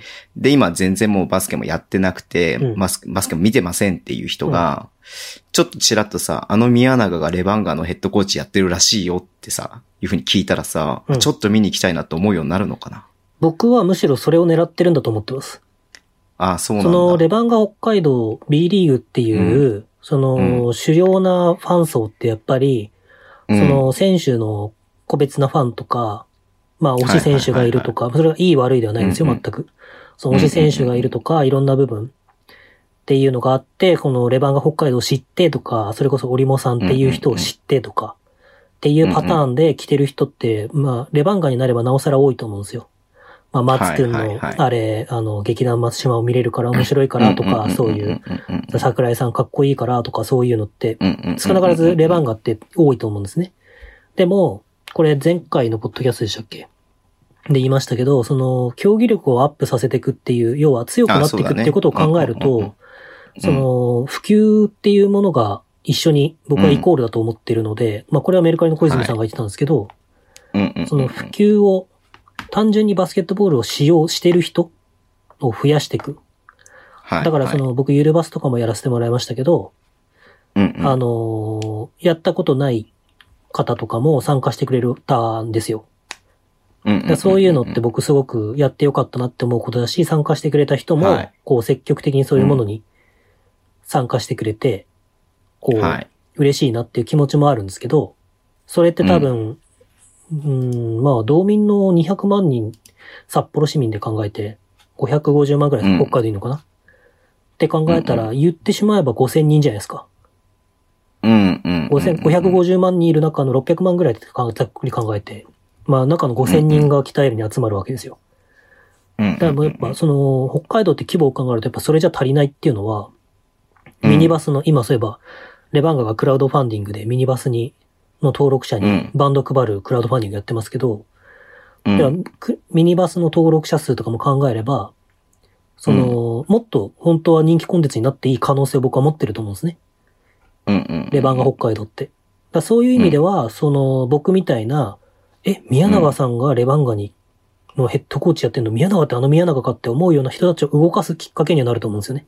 なるほどだかね。らそういう意味うで、んその、宮永をもう一回見に行こうとか、宮永ヘッドコーチやってるんだっていう人たちを動かして、まあその人たなちるにほどバスケットボールにまた触れる機会を増やすとか、っていうのは、うまあ僕の周りバスケットボールやってた人間多いんで、まあそういう話に実際なってますし、なそういるうほどねきっかけにはなると思うん。で、まあそなるほどなのるほど北海道のバスケットボールの、その普及とか、織茂さんが会見でも言ってたじゃないですか。やっぱり普及とか、はこう育成とうんか、うんそういうのをもっと頑張りたいっていう。まあそこは織茂さんのうんうんうん僕ビジョン、僕全く共有し、共有とか共感してるんですけど、まあそこを考えると、まあ織茂さんがいなくなったタイミングで、宮永さんがヘッドコーチっていうのは、まあクラブ全体としては僕はすごく、こう、考え方が統一されてる考えだなっていうふうには感じますよなね。るほどうんね。だからそれがそうい、うことか。宮永さんが強いかどうかは別として、まあまあまあ、あのそうだよね。そう強くなるかどうかんだはってわかんないもん、別それはね。別としてわ、かんないもんだって。でも、こう、ある程度長く宮永さんがヘッドコーチをやってくれることによってのプラスな部分は大きいと僕は思ってます。うん、なるほどね。うんああ。まあ、まあ仮に今年はね、あ、来季はね、我慢のシーズンになったとしても、そうですね。うん。まあ、正直、これ言ってしまうとあれですけど、まあ、10勝とかでなってもね、耐えられるメンタリティはもう持ったと思うんで、あ、道民がってことそうそうそうそうそう。レバ、レバンガそブーのスターがってこブとースターとして、もうだから離れるっていうことはあまりないなっていうのを感じたんですよ、僕は。僕体は、制ができたそうね。今まではい、僕は、その、うん例えばもう10勝しかできなかったら、はい。こう、もう見捨てよう的な人っているんだと思ってたんですよ。でも、レバンガの素晴らあーまあ一定数はいると思いますよ、間違いなく。でも、まあレもバンちガろの、ん、ね、もそう、レバンガの素晴らしいところって、それでも3000人とか4000人のファンたちが、こう会場に足を運んでくれるっていうことが、まあいろんな人たちの努力もありますよね。その、こう仕掛けるイベントとかさ、いろんな、それこそ、まあまそあ、うだね劇団マシュマの影響とかもあるかもしれないけど、っていうのが、やっぱり、クラブのその一つの、こう、空気感、温かさとしてあるっていうことが分かったと思うので、まあ、ずはいっと弱くてもいいとは思わないですけど、うん、そうだ、まあもちろんそれはそうだよ。うん。そういう意味でも、その、要は一つの、まあその、言ってしまうとね、東地区6位からのスタートなんで、うん。まあそんなに失うものはないなっていう意味でも宮永なさるほんどねに声をかけたっていうのはすごく、はい。このフェーズとして僕理にかなはってるね正しいと思います、うんね。うんうんうん。で、わかりました。ロールプレレイング的じゃないですか。多分、宮永さんがどんなヘッドコーチとして指揮を取るのかも僕もわからないし、おそらくわかる人がほとんど誰もいない中で、イこう、宮永さんと一緒に、こう、こう、バスケットボールを覚えていくっていうのも楽しいと思うんですよ。ああ、あの、ファンがね、そうそ新うそうそうしく入ってきたファンがね。うんうんうんうん。だからそういうなんか、確かに。っっていうのも、こう、新しい文化、スフェーズの一つというか、まうあ、ん。僕は折茂さん以上のレジェンドは北海道には生まれないとは思いますけど、うん。その、まあ、そういう競技レベルの、アマチュア競技レベルの中で、北海道で伝説の一人となってる人といえば宮永宮永さんなんうで、ん。まあ、すごくいい補強だなとは思いますけどね。補強ね、確かにね。うん。いや、だから、さっきの柏木さんもそうだけど、大ちゃん戻ってくんじゃないのかな大輔戻ってこないかっつって。大輔、ちょっとお前来いよ、つって。まあないだろうね、それは。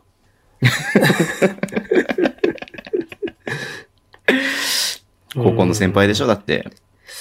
まあ東海第四色が強くなるのかもなっていうふうに考えると、はい。まあ佐藤拓馬とかはあるかもなって思ったりしますけどね、ちょっと。関野もいますよ。関野は満足してるでしょ、渋谷 で。昨日のなんか、あの、野口さんと関野の渋谷のあ、はいはいはい。 YouTube のライブ配信、やってたね。楽しそうでしたよ。うん。俺見てないんだけどさ。いやめちゃめちゃ楽しそう楽しそうでしたよ。何、東京が楽しそうだったってこといや、なんかまあ、現状に満足してんじゃないですか、やっぱ。ああ、なるほどね。ううんん。まあ、あのバスケができれば渋谷に残りたいよね。うん二、人はね、間違いなくね。またもっねと。言えばね、渋谷なんか、終わってしまったことに、フラストレーションしかたまらん、フラストレーションって言うとおかしいかもしれないけど、逆にねそうもっとうんうんうでんやりたかったって思うようなチームだろうし、はいはいはあのまい。いんま行ったらや、なまあいいですよ。うんはい。あの二人は、あそこで頑張ってほしいっすよ、やっぱり。もっとね、もっとやれると思うんで。まうあ、んだから、なんかこう、難しいと思うんですよね。予算的にも、厳しい状況は続くんで、あもちろん、それはそうだね。うだかんら。そういう意味では、その、アシスタントコーチっていうのを僕去年、内海さんが来た時に、要は右腕を置いてほしいってずっと言ってましたけど、はいはいはい、はい。まあ僕それ失敗だと思うんですよ。置かなかったことによって苦しんだのうつ、うつみさんっていう、そうだね。の上野くんがうダメとかではなくて、毎回言ってますけど、っはい。ていうのがあるんですけど、その、ズボンさん言う通りで、その自分の腹心というか、なんつうの、腹心っていうの、はい。こう、として柏木さんを呼ぶっていうのはなくもないかもしれないなとは思いますけど、なるほどね。まあでもだったら橋本でいいんじゃないかなと思うんで、うん、そうだね。ううんん。りょうまくんでいいね。うんうん。いや、だから、そうだね。うーん。まあ。決まってないことを言っても仕方ないなって思っちゃうなった。いや、まあでもそれも楽しい一つじゃないです か。まあそうだね。まあはい僕、だから、レマンガに関しては、基本的に継続なのかなっていう印象が。うん。で、まあ、松の会見見る限り、うっちーは継続っぽいし、折茂さんの会見見る限り、りょうたくんは引退しないだろうなっていう感じなので、うん。そうですね。うん。だから、まあ、うん、まあ、宮永さん、まあ、ポイントガードはもう一人欲しいだろうから、朝日うーん、朝日、橋本橋本残らないんじゃないのかなって僕は思ってるけどね。まあ、残らないんだったら柏木さんっていうのは確かにありかもしれないですね。うん。ただ僕は、やっぱ個人ほ的んとに僕は、なんですかいや、邪推、邪推というか僕の本当勝手な推測だけどさ。はいまあ、橋本は本当に織茂さんの最後のシーズンだからっていうふうに口説かれてきたっていうのが一番かなっていうふうに思うからさ。ああ、なるほどね。もちろん残ってほしいよ。うん気持ちとしては残ってほしいけれども、まあ、折茂さん引退となれば、まあ別のチームに行っても仕方ないっていうか、ね、攻められることでもないし、もちろんね。まあそうですねんのかなっていうのはあるから、まあそこは、あの、どうなっても、それを受け入れるしかないかなっていうふうに思ってるけどね。僕、宮永さんだったら、橋本のを残ると、まあメンバー変わらないって考えると、うん。うんうんまあうんうん。もちろんガードの出身でスピードもあったし、得点力もあった選手なんで、うん。こう、で、シューティングガードもできるコンボガードだったんで、結そう構だよね。その田島は重要視するんじゃないかなって思うんですよ。うん、で、だから田島を朝日はやっぱ、うんそのスタメンで使うっていうよりは田島を1番2番のコンボガードで使って、うん、だからまあ、もうちょっと、もう一人コンボガードできるガードは必要かなっていう気はしますけどね。なるほどね。まあそこを内田明人で埋めるのか、まあガードで今回、まあ、ウッチーとかはさ、どんどんレベル上がってきてるじゃん、明らかに。そうですね。試合重ねるたびにさ。だはかい。うん。らもう、ブレイクしそうな気もするよね、2年目でさ。 まあ和製交尾だからね。いや、本当にだって、同年代の選手がね、この長谷信が言ってたって言ってたけど、止められないような選手だかいらや、さ。本当で和製交尾あんまチヤホヤしないで爆発させた方がいいよ、マジで。いや、折茂さんさ、やっぱすげえなって僕思ったもん。あああああの、会見でさ、内田にアドバイスを、もうなんか言うことが多くて。ああで、なんかゲームを壊してこいって言ったりとかしたみたいな。うんうんうん。で、言ってやっぱ折茂さんすげえなと思ってたから、内田は、折茂さんはそういうプレイヤーだし、そうんうんうんの、うん要は、、どんなところからでも結局決めればいいんだろうみたいな感じで、そうだよね。なうんん、な、うんうんまあ、要は、笛を吹かれなかったら別に何したっていいんだろう、バスケはっていう、昔はね、より昔は気概っていうか若い時は、うんうんうんうんの人で折茂さんは。で、はい僕は内田明人はそういう風になれるだけのメンタリティとシュート力を兼ね備えてる身体能力と。はいはいはい。だから本当にマジで和製交尾なんですよ。マンバメンタリティ持たせれば。はい。はいだからはないんか、ちょっとショックだったな、僕は。あの、インスタライブとか増えて、楽しいこと増えたんですけど、はいなんか、スヌーピーをニグニギしながらなんか、笑ってる内田明人を見るのは僕はちょっとショックだ ったな。ちょっと、個人的にね、それは。別に、そ何う、それがダメとかじゃ宮ない本けどさん的には何あれなのなんかこう、生魚とかをさ、かぶりついてさ、あいやの吐き出したりとかしてる内抱きとかみたいの。木彫りの熊とか持っててほ しいわけ。やっぱ、アイヌじゃないですか、それもなんやかっもぱう。これっすよね。こう違いううじゃないですか。こういうもう掴み取って食いちぎるみたいな闘争心欲しいですよね、みたいな。欲しいけどさ、欲しいけどさ、それは女子受けしないです から、宮本さん。うっちーもさ、プロ選手なんですから、もう人気を取っていかなきゃいけないわけですよ、うっちーも。いや、ではも、レバンガは内田明人で変わるでしょうね、多分。そうだね。だからキーだったなと思う。彼がブレイうク、ん彼がどこまでブレイクできるかなっていう。公平も結局さ、ねえ、あの、ブレイクして、かなり良かったじゃないですか。そうですねあのシーズンは。うん1年目のシーズンか、公平。いや、マジで内田明人次第だと思いますよ、レバンガ強くなるかどうかは。うん。だから変にだからさ、なんかこう、即戦力の選手連れてこなくてもいいんじゃないのかなっていう気はしてるね、うん僕は。そうですねでだから、うん。うん。その、松くんが、まあ、これは深読みですけど、松くんがそういう劇団松島を受け継いでほしいのは内田明人だって言ったのは自覚を持ってほしいだけだと僕は思うんですよ。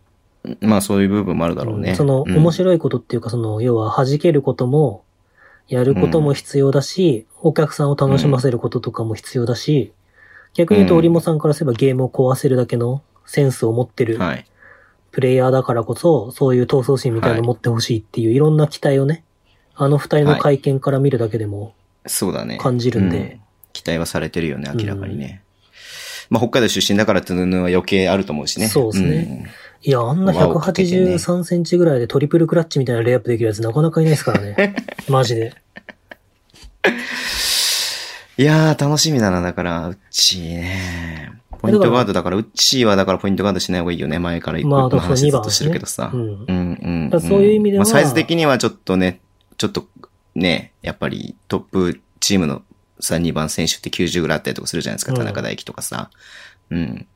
サイズ的にはちょっと劣る部分もあるかもしれないけれども。え、だからちっちゃくてもその、アウトサイドで勝負できるみたいなスタイルをはい。作れれば、まあ、はい宮永さんの翔平、こうね、ヘッドコーチ就任っていうのも、はい。こう、うまくまあ僕は勝手にはいその富士通の形を若干イメージしてますけど、うんうんうんうん。まあそういう意味では2番富士通の試合。だ改めてさ、今、レバンガブースター、富士通の試合見た方がいいよね。うん、そうですね。まあ富士通の、うん。僕日本で一番最先端の戦術やってるのは富士通だと思ってるんで、うんうんうんうん。あの、あ、一番は女子日本代表ですけど、はいはい、はい。それに追随してるのは富士通レッドウェーブで、ホーバスね。あの、一つアドバイスしとくと、あの、うん富士通レッドウェブの形はやっぱり最先端のバスケットボールだっつってツイートしたらテーブスから、あの、リツイートくるんで、うんそれアドバイスじゃないじゃない。もうなんかちょっと、 ちょっと軽くバズらせたい人いたら、はい。ちょっとしたマウントじゃないですか、皆さん。はい。 BT、BT から、なんか反応欲しければ使ってください。うん。じゃあいいかな。この話題でも結構話してるんで。はい。でも本当さ、この来年の構想とかさ、言い出したらさ、YouTube のチラッとだけしか話してなかったけどさ、切りないよね。いやー3番、3番紅葉、4番佐藤拓馬、みたいなね。うん。あ、ドサンコで揃えるとこですかはい。センターが石橋さんですからね、ちょっとそこがなそう、だから1番田島朝日、2番うっちー、3番紅葉、4番佐藤拓馬、5番石橋さんだからね。うん。いやー、まあだったら玉木の方がいいかな、身長ちっちゃいけど。あ、そっか、玉木が、まあ、大学時代はその辺5番やってたのか。うん。あいつゲームしかやんねえからな、マジで。じゃあちょっとこのお便り読んで、このおだわお話題は終わりにしていいですかはい。はい。えー、心に残る親父さん。はい。えー、社長の引退会見。自分は子供の中学校の部活が野球だと練習試合漬けの毎日で大変と思い、バスケなら緩そうで親も楽かなと思い、かっこ練習はきつかったよう、えーバスケに興味を持たせようと見に行ったのが始まり、B リーグ始まる前のシーズンの、えー北海道対広島。折も社長しか知らず、えー田島も桜井も知らず、おまけに社長は怪我で見れず、でも見事に自分はハマりました。日ハムや、えーコンサドーレも何回も見に行きましたが、家族がスポーツ観戦を喜んでくれたのはレバンガだけでした。子供も奥さんも見たくないというのを無理やり連れて行き、見事にハマってくれました。社長がいなければ、十勝から片道3時間かけていく気もなか、起きなかったと思うと、点点点点。折もさん北海道に、えーバス、レバンガを作ってくれて、本当にありがとう。まっちゃんもありがとう。っていうお便りですね。はい。まあみんなそうでしょう。まあそうでしょうね親父さんが代弁してくれてるけれどもね。うん。もうね、折もさんのあの最初の VTR だけでもう泣き泣いてたよね、普通にね。僕はもうめっちゃフラッシュバックしてきて、うん。昔、二十歳の時に、うん。当時付き合ってた彼女と、はい大通りでめっちゃ喧嘩して、うん。あの、僕こっちに住んだんですけど、遠距離で付き合ってたんですけど、うんめっちゃ喧嘩して、で、なんかもういいわ、みたいな感じになったのを、織もさんに見られたのを思い出しましたね。結局自分の話になるよね、美穂さんね。 いやー、織もさんにそんな場面見られたことあったなと思って。はい。たまたま街でばったり織もさんに出くわして、はい。めっちゃ喧嘩してる最中に。うん。いやー、僕もそうですよ。18歳の時僕、折茂さんに会いましたけど、まさかね、40になって折茂さんをこんなに人生の中で、ウェイトを占めるのなんて思ってなかったですからね。ズボンさんさ、うんあの B リーグがさ、上げてる2017-18シーズンのさ、うん。大使班がいた時うん。のさ、あの、折もさんが最後にさ、アルバルクにさ、3、左コーナーから3決めてさ、はいはいはいはい。勝った試合でさ、なんかピンクのユニフォーム着て万歳してるの見たズボ俺ンがさ映んっが。てんのあの、エンドにズボンさんいて、鉢巻き巻 いて、あの、ピンクの桜ユニフォーム着て。ごめん。見てない、見てない。え、それ何 ?B リーグ公式 B リーグ公式がツイッターにオリモさんのなんか、その、シュート入ったシーンみたいのうをん何個か上げてて、ツイッターに3う月ん10、2018年3月20 25日かなに、今見ていいあ、いいっすよ。にやってて、オリモさんがシュート決めた後に、左コーナー違うかなまあなんかの時に、今度あの、エンドから、こう、レガン、レバンガブースター側を抜くカメラで、めっちうゃん、ズボンさんが万歳してる写真、あ、写真っていうか動画が映るんですけど、まあなんか大体、まあ知ってるような顔が集まってるんですけど、うんうん。あ、これだ。ズボンさんがめっちゃ若かったわ。あ、めっちゃ映ってる わ。これあれですね。あのー見に行きましたね。娘もいますね。なんか、ディジョン・トンプソンがいるじゃないでそすうそう、かディ。ジュン・トンプソンがいるとき、DJ が。めっちゃ映ってますね。若くないでしょだってこんなもう2年前だもん。いやいやいや、なんかすげえ若さ。なズボンさんはきっと、レバンが北海道によって若さを保ってたんですよ。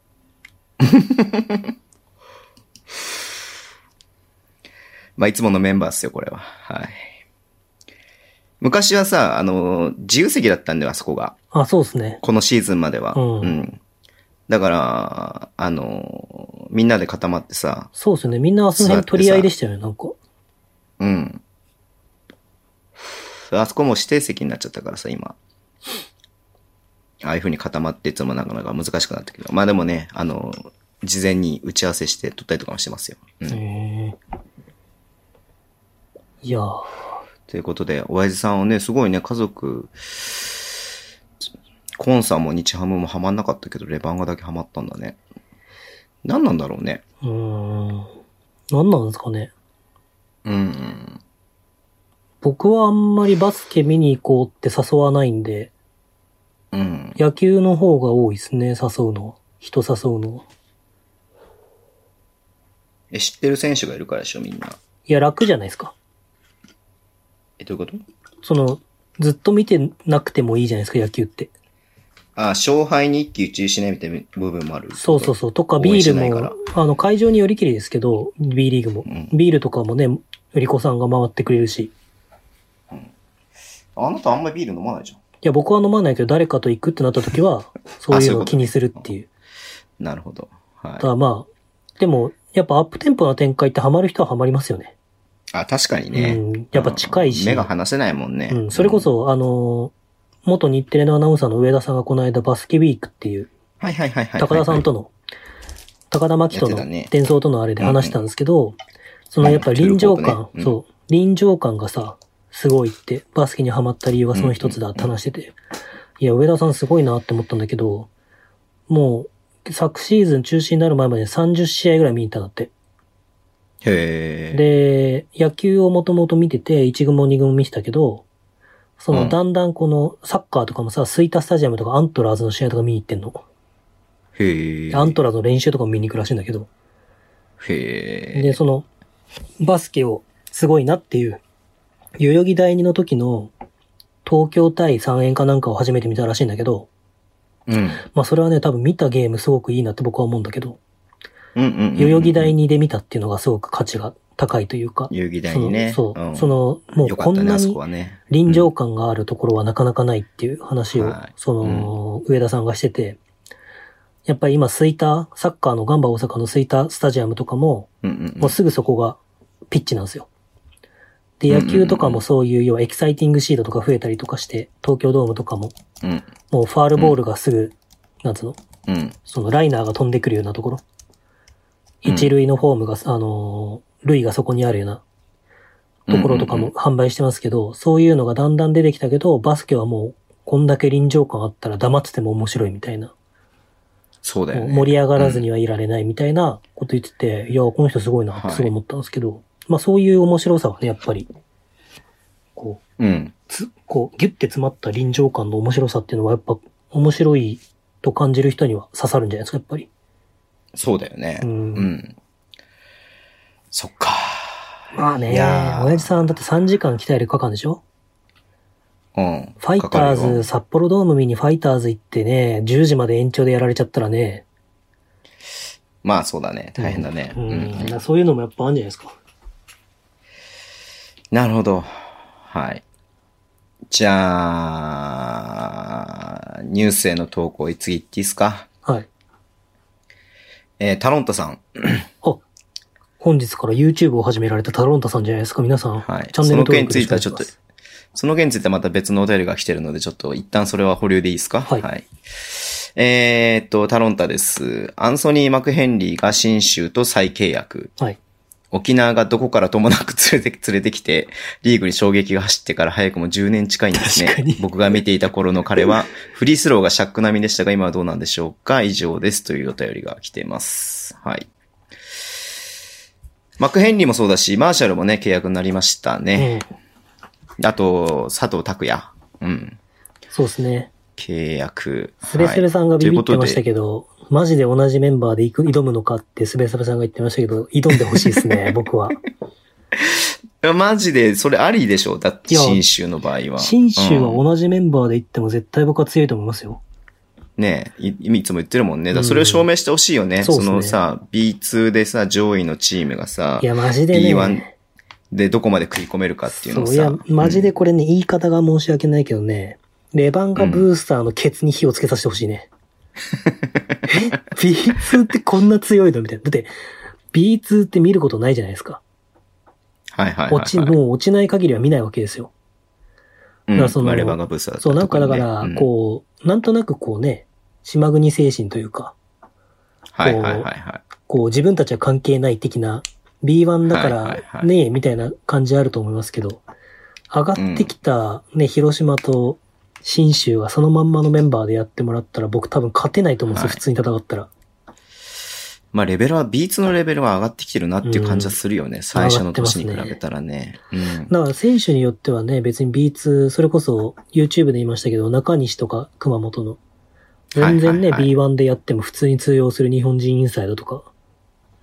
むしろいるだでっ、しょうしてあの、B1 とさ、B2 の入れ替え戦俺見に行ったけどさ、はい熊本と富山の富試合。山ね。うんうん。もう、小原翼がボコボコにやられてたわね。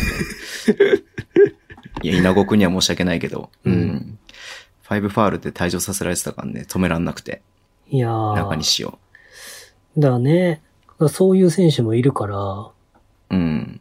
上がってきたら全然できる選手ってね、きっといるだだろうから。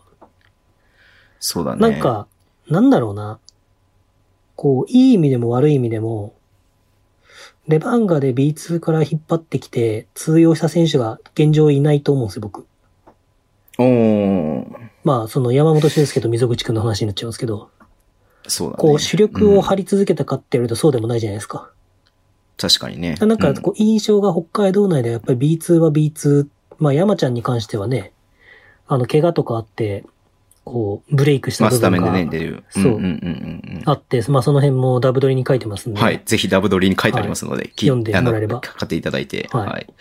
と思いますけど、まあの時の山ちゃんの気持ちが書いてあるよね。うんうん。あ、ね、北海道でね、スタメンだった時のね。うん。でも、ね、実際、他のチームでは B2 から上がってきて普通にプレイしてる選手とかも、もういいっるんぱでいいるしさ。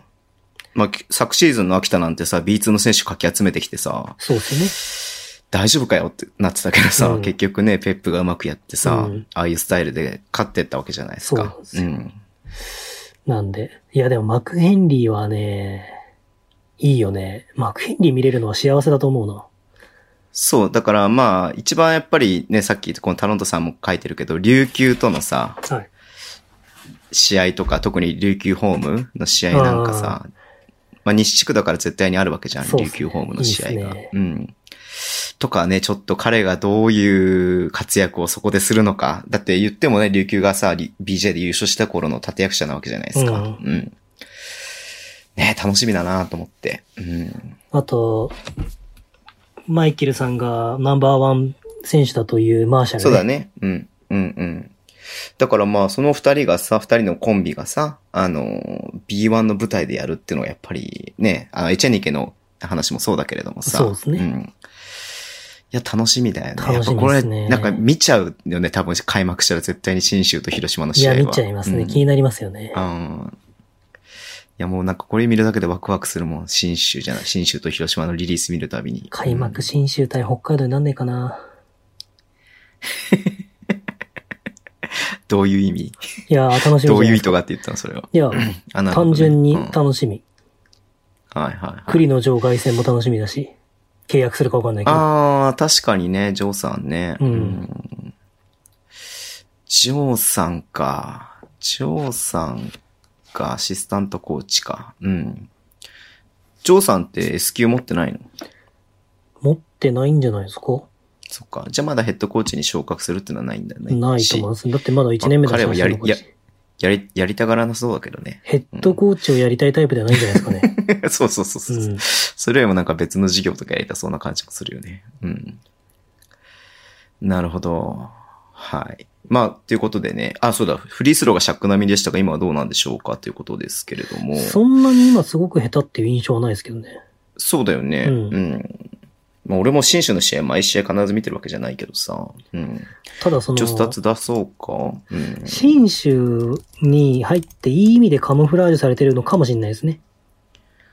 ああ、まあ、その、ゴール下とかでファールもらわなくていいみたいなのはあるもそんうね。そうそう。やっぱ、うんあのー、新州が打ちたいシュートっていうのが、その、うんうんうんうんいい展開を作れればアウトサイドシュートっていうのが多いから、マクヘンリーはそれをアシストする場面が多いんで、はだからい。その、ベストショットっていうものはマクヘンリーが、はい要はレイアップまで持ち込めて、普通に決めきれはるいショットか、アウトサイドのスリーポイント、アウトナンバー引きつけて、かとかっていうのが結構あるんで、まあそれは栗野さんの回を聞いてもらえればまたわかると思いますけど、はいだかそらそういう意味では今のま、マクヘンリーって、そのシステムにもすごく、こう貢献を、彼自身も、こう、受けてる選手の一人なのかもしれないですね、マイケルさんの。うんはい。えーっと、今、スタッツ出しました。今シーズンは結構悪くて、66%なんで、うんまあ、3本に2本しか入らない。で、昨シーズンは75%、で、その前のシーズンが72%、で、その前のシーズンが66.9%なので、ああ、だってまあ、シャック並みって50%ぐらいですもんね。そうそうそうそうそう。だからシャック並みではないね。うん。まあ、入るわけじゃないけれども、 入らないわけではないって感じかな。うん、表現として正しいのは、ね。うん。どっちかっていうと、マクヘンリーを止めろってなったらファールをした方がいいというタイプではありますね。そうだね。まあ、期待値としては1.2その、ぐらいか。うんうん。彼らに、要は、バスカンされるとか、スリーポイント決められるっていうはい考はいはいえるんだったら思いっきりファールした方が、そうだね。まあ、アシストさばかれるとかって考えるんだったら、いいのかなっていうのはあり、あるかもしれないですね、まだ。なるほど。わかりました。はい。ということでね、あのー、タロンさんいつもありがとうございます。それで、まあ、結構ニュースいっぱいリリース出てるんですけど、はい。あのー、この後もお便りたくさん、たくさんでないけれどもさ、いただいてますんで、はい。拾ってったらキリがないので、はい。えーまたいつもの必殺技使いますけども、えーはい YouTube を見てください。はい。はい。まあ YouTube YouTube で宮も本さんと話してます。はい。追いついてないですけどね。いや YouTube も追いついてないんだけどね。うんうんうんうんまあでも主要なところは拾ってってますからね。そうだね。うん。ここで話したらキリがないので、はい。まあ、どうでもいいコーナーがこの後待ってますんで、はい。どうでもいいコーナー。じゃあいいっすか次のコーナー行って、はいニュース終わりでいいっすかはいはい。じゃあ次のコーナーです。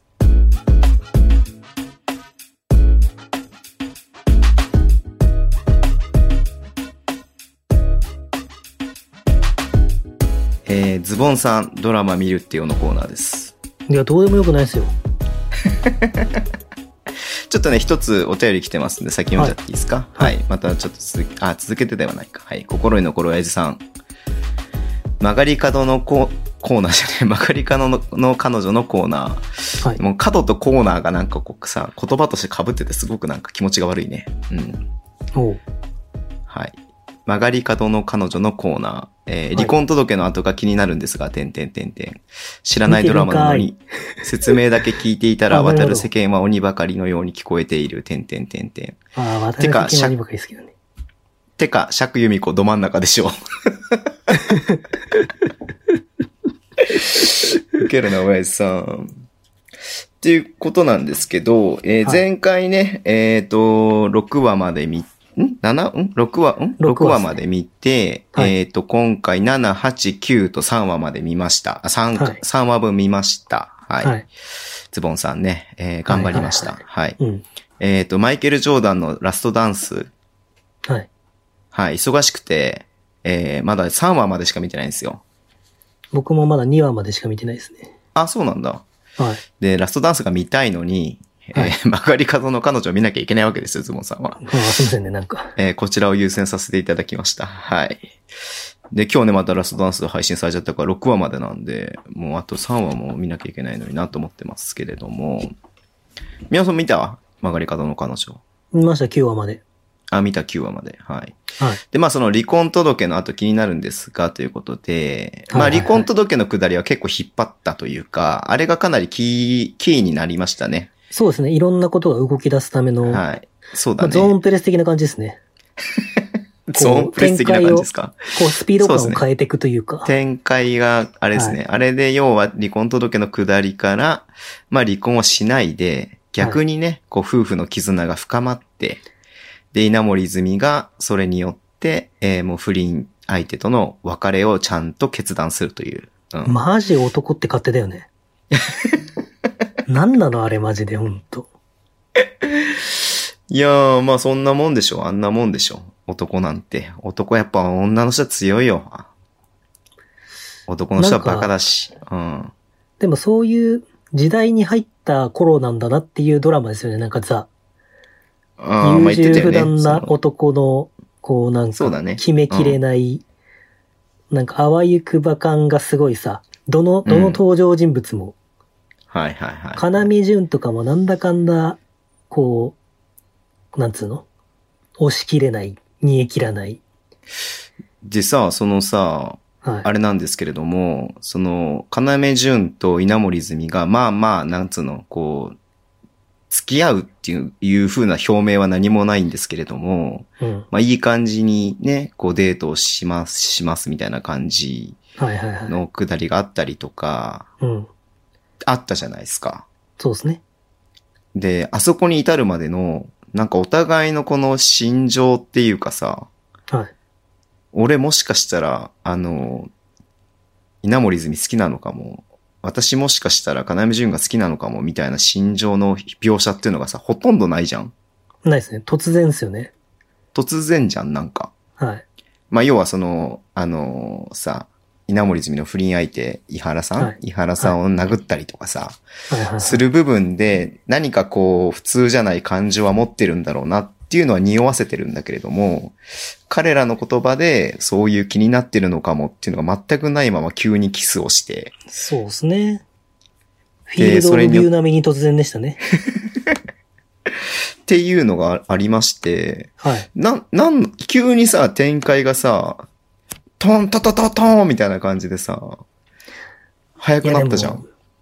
だからあそこにものすごいい僕は違和感を感じたんですけれども、宮本さん。や、だから一つのタイムアウトをきっかけにゾーンプレスからのこう、アップテンポの展開が進んだみたいな感じですよ。無理にバスケに例えなくていいからね、本当 に。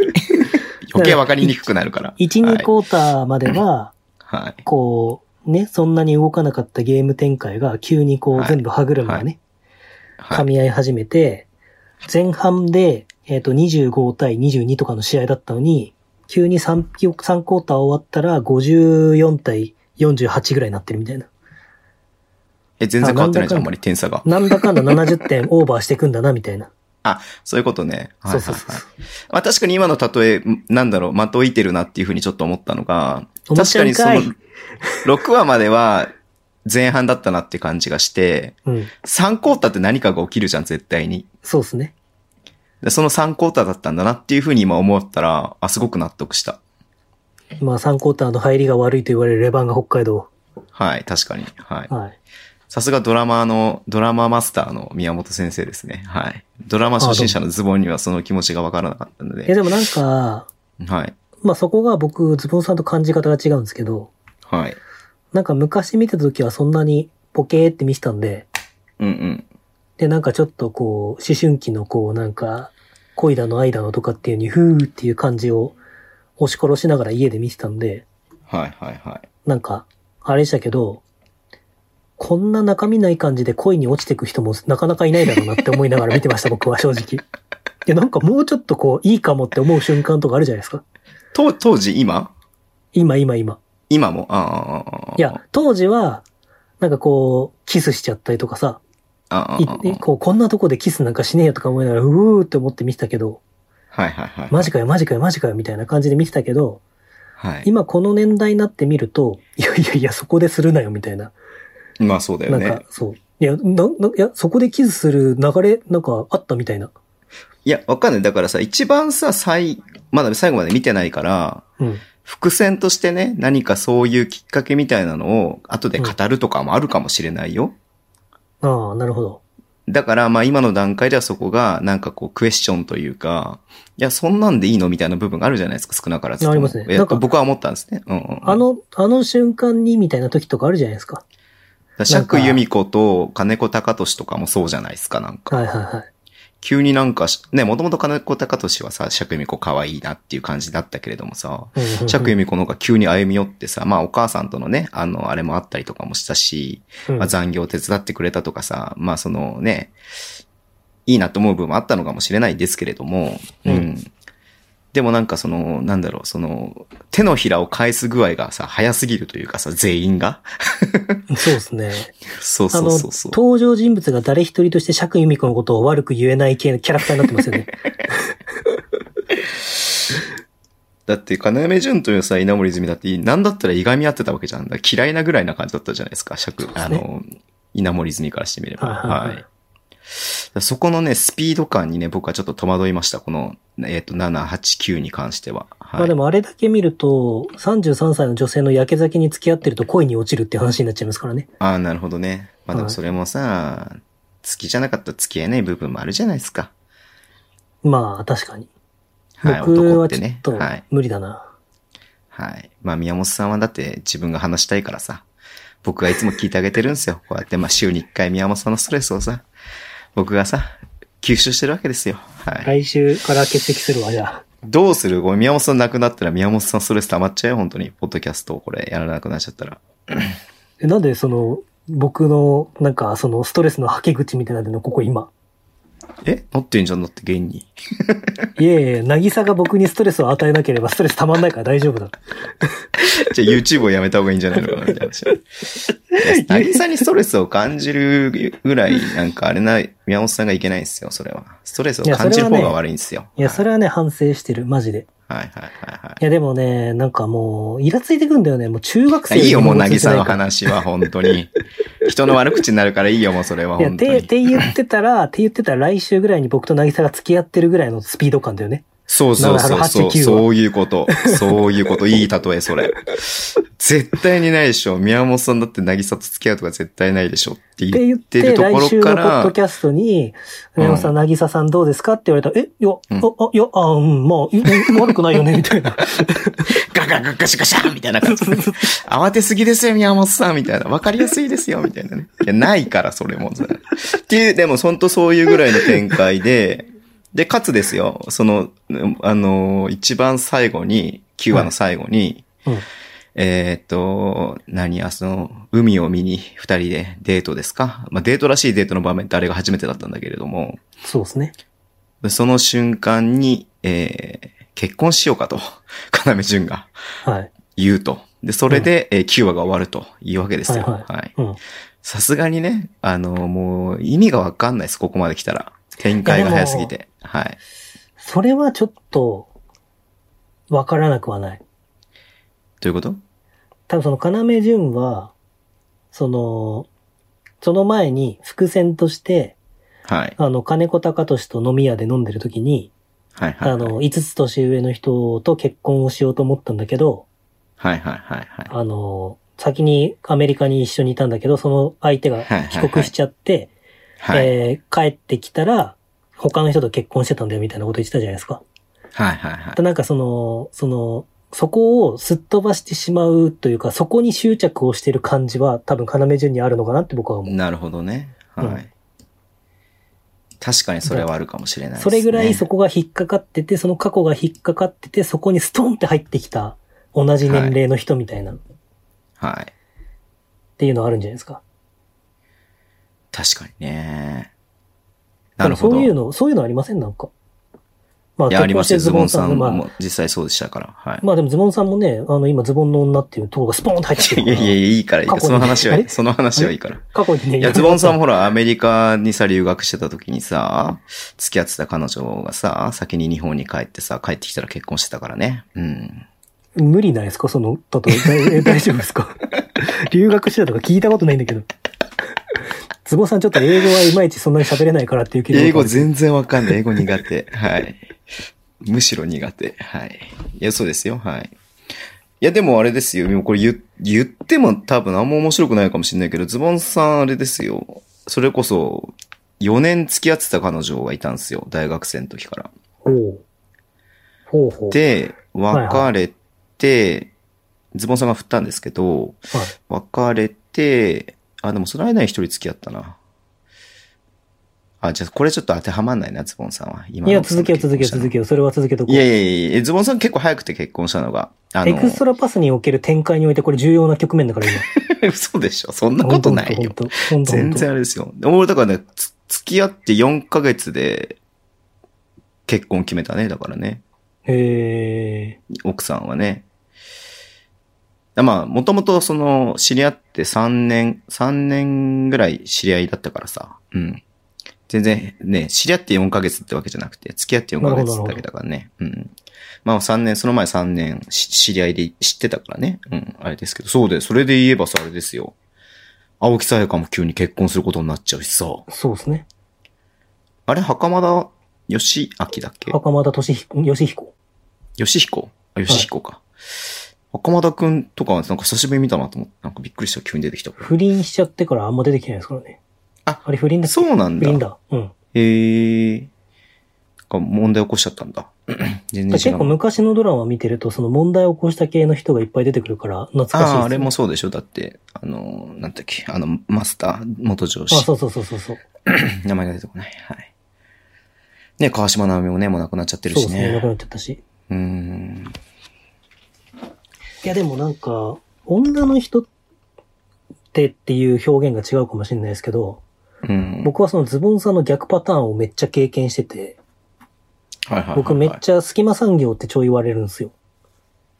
ういうことあの、なんか、その女の人が、例えば彼氏と別れ、前、バレンタインで手紙渡すとかいう話をしたことありますけど、女の人が彼氏と別れて、はい。すごい愚痴を聞かされて、うん。で、うんうんうんうんって言ってて、その間になんかちょっとこう遊びに行ったりとか、こう、僕は飲まないですけど飲みに行ったりとか、うん。こうしてて、で、気づいたら、その人が、ちょっとこっちはいいなって思ってたら、気づいたらそっちが違う人を見つけて、スパーンって3、4ヶ月後に結婚してるとかっていうのが3回ぐらいあるんですよ。はい。え、はいななんかミスった 僕。いいやいや。いやいやいや。あ、はい、はい。やだからはないんか結構僕はそれなんか、そういうなんかスパーンって動く感じを結構経験してるんで、あ、だからその、要潤が、そう、なん早かそめのスにパーンって、なそるのア感プじローも、チするのを、気持ちがわかるるってことね。うん。わからなくはないというか、なんかその僕はどっちかっていうとそのなんか逃げ切らないタイプっていうか、こう、踏み込まないタイプなんで、どうなんですかねその9話、10話、み 10, あ10話、11話見てないからわかんないけど、まあそうね、10は11そは見ないとのわか過んない去に、のものがどれだけ引きずられてるかっていうことすらもわかんないじゃん。一応いや言でうもこれ言ってはいるけど。これつか、あ先なた一い回見たんでしょや全然覚えてないのもん。覚覚えてないのえてな覚えてないいからんだあれにしたんですもん。あ、なるほどね。うんうんうん。なんでこれを見てたんだろうなっていうのも知りたくて。はい。で、結婚して、しましょうし、結10婚しよ話、うかって11話話。がまだ残ってるってことは、10話とかで元カノ登場するとかありえそうですよね。元カノ誰が出てくるのかなキャナメ順の。キャナメ純のまあもうどうする結婚しち釈由ゃっ。美子だったたら。ごたごたしすぎでしょ、それ。ドてってれーっつって。ッキリでした、つって。最終的に、夢かーい、ち ゃんちゃんって終わったらどうする嘘でしょつって。嫌だよね。いや、でも、あれですよ。皆さん、なんか結婚しようかっていう風に最後言って終わったじゃないですか。はいはいはい。で、まあ、もう見た瞬間にはね、はい。なんだその展開と思って、ふざけんなと思ったわけですよ、ズボンさん。はい。今の心情言っていいですかはい。毎週同じですけど言っていいですかはい。お早願いくします次を見せてください。えズボンさん、ドラマに関するなんか変わったいや、変わってないよ。変わってないけど、はい。やっぱみ、もうほら、乗りかかった船にはさ、もう、乗ってるじゃん、ズボンさん。で、ズボンさん基本的に、そのの、途中で中途半端に投げ出すことをしない人だから、ズボンさんは。ああ、なるほど。うんうん。だからズボもンう、さん、こうここで何か一やつ、お便り届いてるんですけど、いいですかあ、いいっすよ。はいはえー、今週のエプカ、エプエクパ聞きました。いはい。はい。どうも。えー、タロンタです。ちょ、ちょっとドラ待マって。シリーズ、ぜひとも次はいつかこの恋を思い出して泣いて しまう。やってください。なんとか頑張ってもう一度見ます。え、ということで FOD だよね。 FOD ですね。 FOD は加入しないんだよなっていうことで、ぜひともこれをやってほしいというリクエストが来ました。なんとこのコーナーにリクエストが来ましたよ。え、それ先週も言ってたじゃん。え、なんで宮本さんにわざわざ来たの ?DM で日本時間朝4時23分に来て、だって、だってあの人はトロントに住んでるからさ。僕なんとその時間起きてて朝4時27あ分にな返た起信きしてまるしかたら。ね。はい。えー、そうなんだ。まあ別にやってもいいよ。だから、曲がり角の彼女をひひとまずね、どうする引っ張る 来週10話までにする。ここに来て1話ずつ。いやいや、10、11見ますけども。見ますけど、勘ですよ。 FOD その後入る見るまあ、FD に入ってもらうまでするのもあれだけどな、ちょっと。で、入ってんでしょあなたは。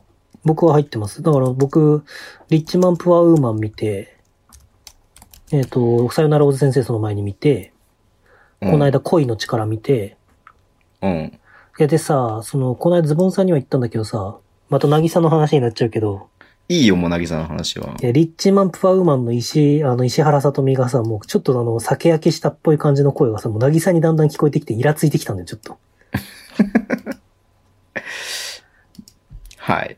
でも来週ズボンさんが渚とどうなったって言われたらもう、あからさまにコップとか割っちゃうぐら い、こう焦るから僕、あ来週。自粛してください、自粛を。なぎさとの恋、恋、恋沙汰は自粛してください、本当に。はい。事務所の社長に言いつけますよ、本当に。いやいやいやいや。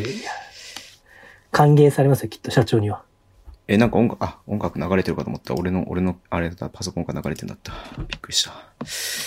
えっ、ー、と、じゃあ、来週10話、11話見て、えーはなんだっけ、この恋になんとかなの、なんとかなのかもしれないってやついつかこの声を思い出して泣いてしまう。うん。それは、じゃあ、見ましょう。FOD 入りますよ。ありがとうございます。ということです、タロントえ、さん。い宮本さんも見たいのそれ。や、僕は見た、結構、僕の中ではわりかし新しいドラマなんで、え、その代わりあれだよ、タロントさん毎週お便り送ってこなきゃダメだよ。本当に。まあ、タロントさんも多分一緒に見るんだと思います。なんだったらでも、あれだよ、YouTube に配信してもらわなきゃダメだよ、感想を。ゲスト、僕。 はい。ということで、もう一個だけお便り来てるんですよ。はい、え、このコーナーにリクエストが。はい。すごいな、このコーナー人気だな。アルバルクの酔っ払いさん。はい。えー田中大輝選手おすすめのネットフリックス番組、ペーパーハウスが久しぶりにマジ面白い。なので、ネットフリックス契約してる方はぜひ見てくださいってことなんですけど、ペーパーハウス。ペーパーハウス、まあ、確かになんか俺も聞いたことあるっていうか、その話題になってるなっていうのはなんか見たんですけど、えー、。今見ましたら、はい。えーシーズン4までやってま して、だいたい1シーズン10、12とか13とかあるんで、はい。あ、ん2シーズン2は9か。あの、そうこれをね、地球一かから見る気にはならないので、えーっと、ちょっとね、これはまた僕たちのじゃなくて皆さんぜひ見てください。はい。なるほど。はい。田中大輝選手がおすすめらしいです。はい。はい。はい。ということで、じゃあいいっすか。来週10話、11話で、いよいよこのコーナーの最終回を迎えることになると思いますけれども。いやー、なんとね。えでも最初は宮本さんなんか話を、そのな、あの、タロンタさんからさ、はいリクエストがなければなんか俺にお勧めしようと思ってたのがあるんでしょあったんでしょ僕は天体観測にしようと思ってました、次。ああ。でもそっち見よう。タロンタさんリクエストしてくれたから。そうですね。じゃあ一旦このコーナーは、終わりで最後のコーナーいきっすか。はい。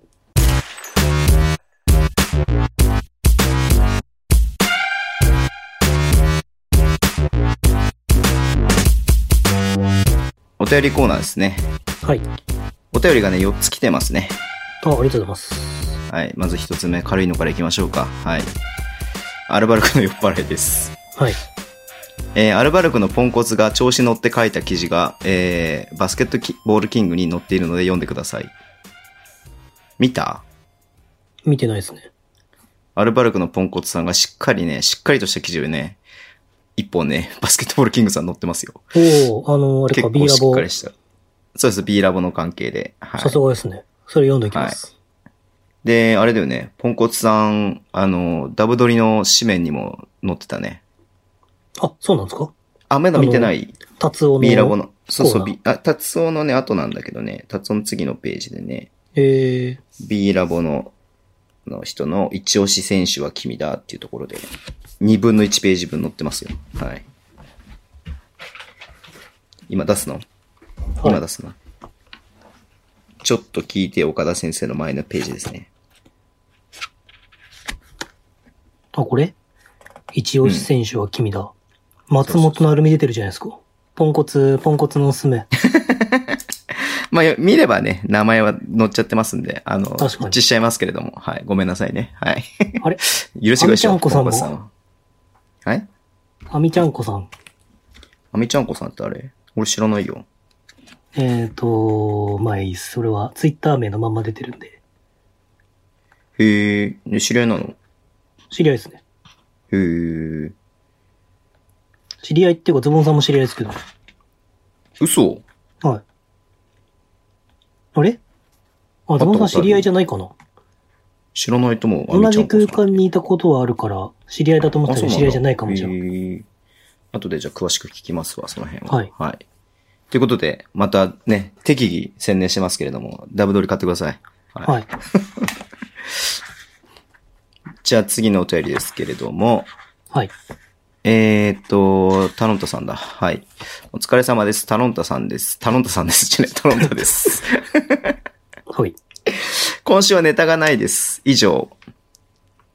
えー PS、えー日本時間で変な時間に送ったはずのメールが、即時返事が来てビビる。宮本さん寝てないか、二人いる説。さっきの話じゃねえかよ。寝てないか、二人いる説だって。二人いるの影武者まあ、二人いるとか寝てないとかは昔からよく言われますね。はい。えー PS の PS。丸々1ヶ月自粛期間だった4月、えー大して何もしていないことに後悔しかなく、一年発起して前からやりたかった YouTube を始めてみようかと思います。はい。えー自撮りとはいえカメラの前で喋るのって想像以上に難しく、カメラが、あ、ごめんなさい、マイクが声を拾ってくれず当たり前のように、毎週ポッドキャストでとか配信しているお二人はすごいですね。マイクの前でうまく喋るコツがあれば教えてください。ということで、まいや難しいず、ですねタノットさん YouTube はい配信してたね。見たちゃんと見。ました全部見ましたよ。僕も11分丸々ちゃんと見ましたけれども。いや、や普通に結構いい情報を出してくだれよてるなとは思いますね。と思はっていて、もう、さ、もう、ぶっちゃけさ、なんだろう、あの、いくらでもあると思うんだよ。い。そうですね。あの、海外でさ、海外に移住とかさ、海外で生活したいとかさ、まあ留学だけとかワーキングホリデーだけとかでもいいんだけど、っていう風に思ってる人っていっぱいいると思うからさ、うん。うん。そういう人たちに向けて、まあ、実際にそれを経験して、現に永住権取って、もう今もね、トロントに住んでるって人の話なんてさ、絶対にいい、無限大にあんじゃん、そんなん。そうですね。こんなポッドキャストで全然有益ですよ。有益でしょ、だって明らかにさ。 うん。本当に。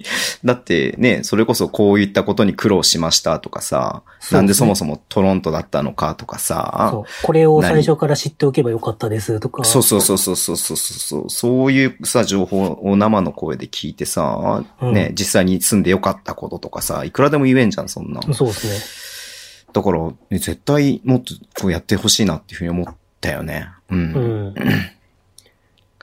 だから頑張ってくださいとしか言えないんだけどさ。そうですね。でも、あの、ん。なんだろう。今まで僕、あの人が音声始めましたとか、この人が YouTube 始めましたとか、ここで言われても正はいはい直はいほぼ見たことないんですけど、はいはいはい。タロタさんだけは見ましたね。なんか軽く、軽くひどい人を装って、何そ の、あの、なんか別に自分にマイナスイメージがつくようなこと言わなくていいんだからね、別にいね。えいえ。そうまあ、マイナスイメージでいいんですけど、別に。はいなんかその、なんて言うんだろうな。なんか、うん。まあ、タロンタさんが、まず単純にいい人っていうのもあるし、うんうんうん。あの、見てみようっていう気持ちにさせてくれる人っていうのもあるし、実際見てみて、まあ、もちろんその単純にやっぱり僕も最初そうでしたし、うん。あれでしたけど、その、誰もいないところで喋る時の喋り方とか、うん。こう伝わってるかどうかとか、なんか文章がもうぐじゃぐじゃなんじゃないかとかっていうのうんうんをうん思ったりとかして嫌になることって多々ありました けど、まあ、慣れですよね、正直。あの、そうだね。うまく、マイクの前でうまく喋るコツがあれば教えてくださいですけど、コツはないね。あの、本当時間だよね。時間ですよ。慣れです時ね間を本当に、時間をやるしか、時間をかけるしかないですようね。んだから、そんな、そんなんだって絶対さ、やってきゃさ、できるようになるんだからさ。そうですね。だかうんら、あ、のーこの間ファシリテーター講座みたいのがあって、へえ。あ、の、山本修介のお兄ちゃんの大輔さんが、あ、はいはいはいはいはい。あ、のー、2200、2070分うんうんかな。えっ、と、ファシリテーターを4月で30回うん。やったって言って、これ大輔さんとも一緒話してたんですけど、うん。あの、僕はあの、このオンライン時代になった時に、そのファシリテーターっていう存在うんっていうのは重要度を増すんじゃないかなって思ってるんですよ、つって。でも学ぶ場所がないから、うん。その、どんなことを考えてんのか、大輔さんの考え知りたいですって言ったら、たまたまそのイベントが行われて、うん。で、見させてもらったんですけど、うん。まあ、大輔さんもまず、だ、うん大前提として、うん。慣れ。うんっ。ていうのは言ってて、まあそれも僕は一緒で、うまくできるかどうかって僕もめっちゃ、あのメンタル弱いんで、めっちゃ凹むんですけど、うん。でもそのうまくできるかどうかよりもうまくできなかったと思ったら次違うことをすることを繰り返すしかないなっていうのは思いますね。ととりあえ真面ず目に答えてる。発信してみて、で、うまくいかなかったなって思って、それを気にして、なんか、こう、なんていうの、やめた方がいいとか、訂正した方がいいとかっていうのを繰り返すんじゃなくて、やってみたら出してみて、反応を見てみて、で、またそれを踏まえて、こう修正して、また違う形で出してみてっていうのを繰り返すしかないのかなって僕は本当に思いますけど。そうだね。うんうん。だから、なんか、まあ、人それぞれ違うんだと思うんですけど、はい。そういういろんな、周りから見ると多分全然変わってないよって思われるようなことでも、自分の中では変えてることって多分僕あると思うんですよ。僕の中でもそういうのはあるんですけど、だかうん。らそういうのをいろいろやってみたら、あれこういうつもりじゃなかったんだけどなとかまた見えてきて、自分何大事にしてんだろうな、喋ることにおいてとかっていうのを、僕は考えた結果今の感じに落ち着いてる部分もある し、まあね、まあ、それで渚に日々ぶち切れてることもあるんだけど、まあ、まあそれはでも宮正本さんは直、結構むちゃくちゃだからね、でもね。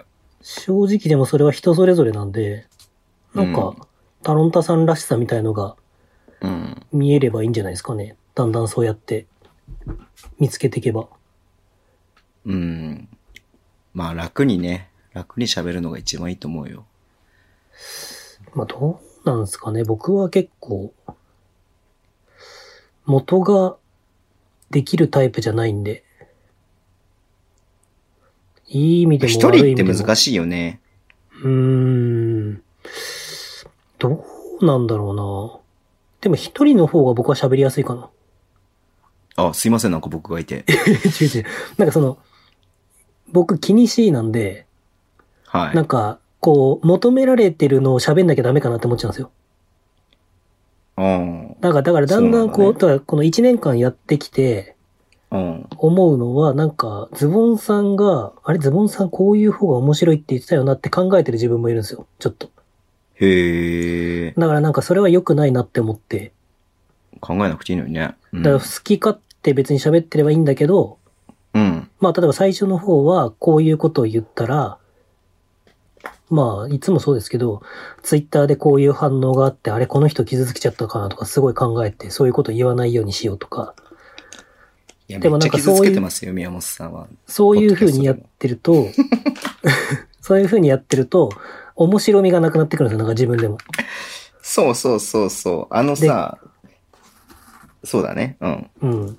で、なんか、でも、こう、それを考えてると、あ、こういう風に言えば、ここは傷つ、傷つけずに済むけど、ちゃんと自分のなんかちょっと、らしさを出したまんま言えるんだなっていうのは結局やっぱ何十回かやった時に気づいた感じもあるし、まあそれでも多分僕は、まだ単純に結構ズケズケ傷つけてる部分は、まあある、あるからしょうがないと思ってるんですけど、で結も僕は結局、こうどうですかね。どポうぞッドキャストと YouTube では全然違う、自分では変えてるつもりですね。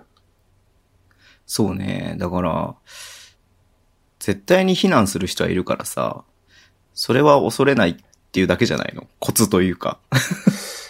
ななんか守りに入らないというかさ。うん。そう、でも僕は個人的には、はい。なんかその、最初の感触を忘れたくないっていうのはありますね。へえ。その、だからタロンタさんだったら、その、うん。今そうやって言って、喋ってて、あの、難しいっていう感じてた感触を忘れないように、こう、まあこれは僕だったらね、ようはになんか日々違うやり方をしてみたりとか、っていう風へにー意識したりはするし、疲れないそれ。いや、疲れてると思いますよ、多分。俺絶対それやりたくないわと思った、だか今ら聞いてて。僕、だから本当にタロンタさんの、 うん。あの、すぐ返信返ってきたって言ってましたけど、うん。僕マジでだから、本当に悩んで6時まで寝れない時とかしょっちゅうですし、へえ。だからズボンさんが羨ましいですもん、本当に。いい意味でね。またダブドリの宣伝になりますけど、は田渡くんも、い。はい。河村くんも、うん。あ、まあ、田渡くんは自分に対する評価みたいなの、いい評価も悪い評価も、えー気にしないと。うんうん。で、河村くんは自分の試合を絶対に振り返ってみないとうん。言ってたんいやだかでら、そう、そういうもんなんだな、上に行く人はっていうのはすごい思いますその感覚がすごくよくわ、いや別に彼らは全然すごい人だけれども、うん僕もなんかすごくそれに共感したなっていうふうには思った。うん。僕は逆にすごく山本修介に未だに今日も感じま すね。その、無理してるっていう感触を自分で感じるみたいなこともそうだし、あーなるほどねあの、要は、キャラクターとして、うんうんうんそのなんか、キャラクターって言うと嫌なのかもしれないですけど、要は SNS でこういう発信をしている自分と、現実の自分が違うっていうこともすごい感じるし、それでもさ、それ結局自分の中にしかないじゃん。世の中にはそれ出てかないじゃん。宮本さんの中にあるものじゃん、それって。そう、だからなんか、こう、うんと、だから多重人格なんですよ。これだはから、宮本さんの中にしかないものだから、それにいくら、そこの中でぐるぐるいくら回しても意味がないっていうことじゃないかなって俺は思うの。ああ、そこは分かり合えないからちょっとどう、ちょっと僕も分かんないんですけど。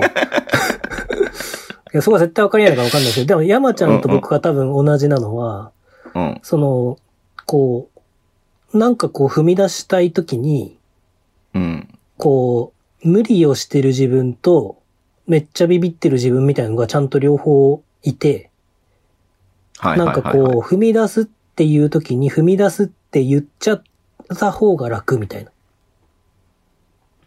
んなんか全然話が変わっちゃってないいや、僕の中で全く変わってないんですけど。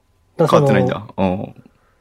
なんて言うんだろうな。だから、あのーだから山ちゃんのダブドリのインタビューでも、うん。そういうなんかちょっとこう自分のがきつくなったみたいな瞬間が書いインタビューでねはいあるんですけど、はいだはいかはいはい。らそれもめっちゃわかるなって思って、うん、それはわかだるからわかるよ。それはわかるよ、もちろん。もうなんか僕は正直、こう、ダブ、さっきからまあダブドリどうちゃらって言ってますけど、うん、その、YouTube やるとか、もう、うんダブドリでインタビューさせてもらうとかって、もうもはや僕の中ではメンタル崩壊に近いぐらいの時はあったんですよ、実際。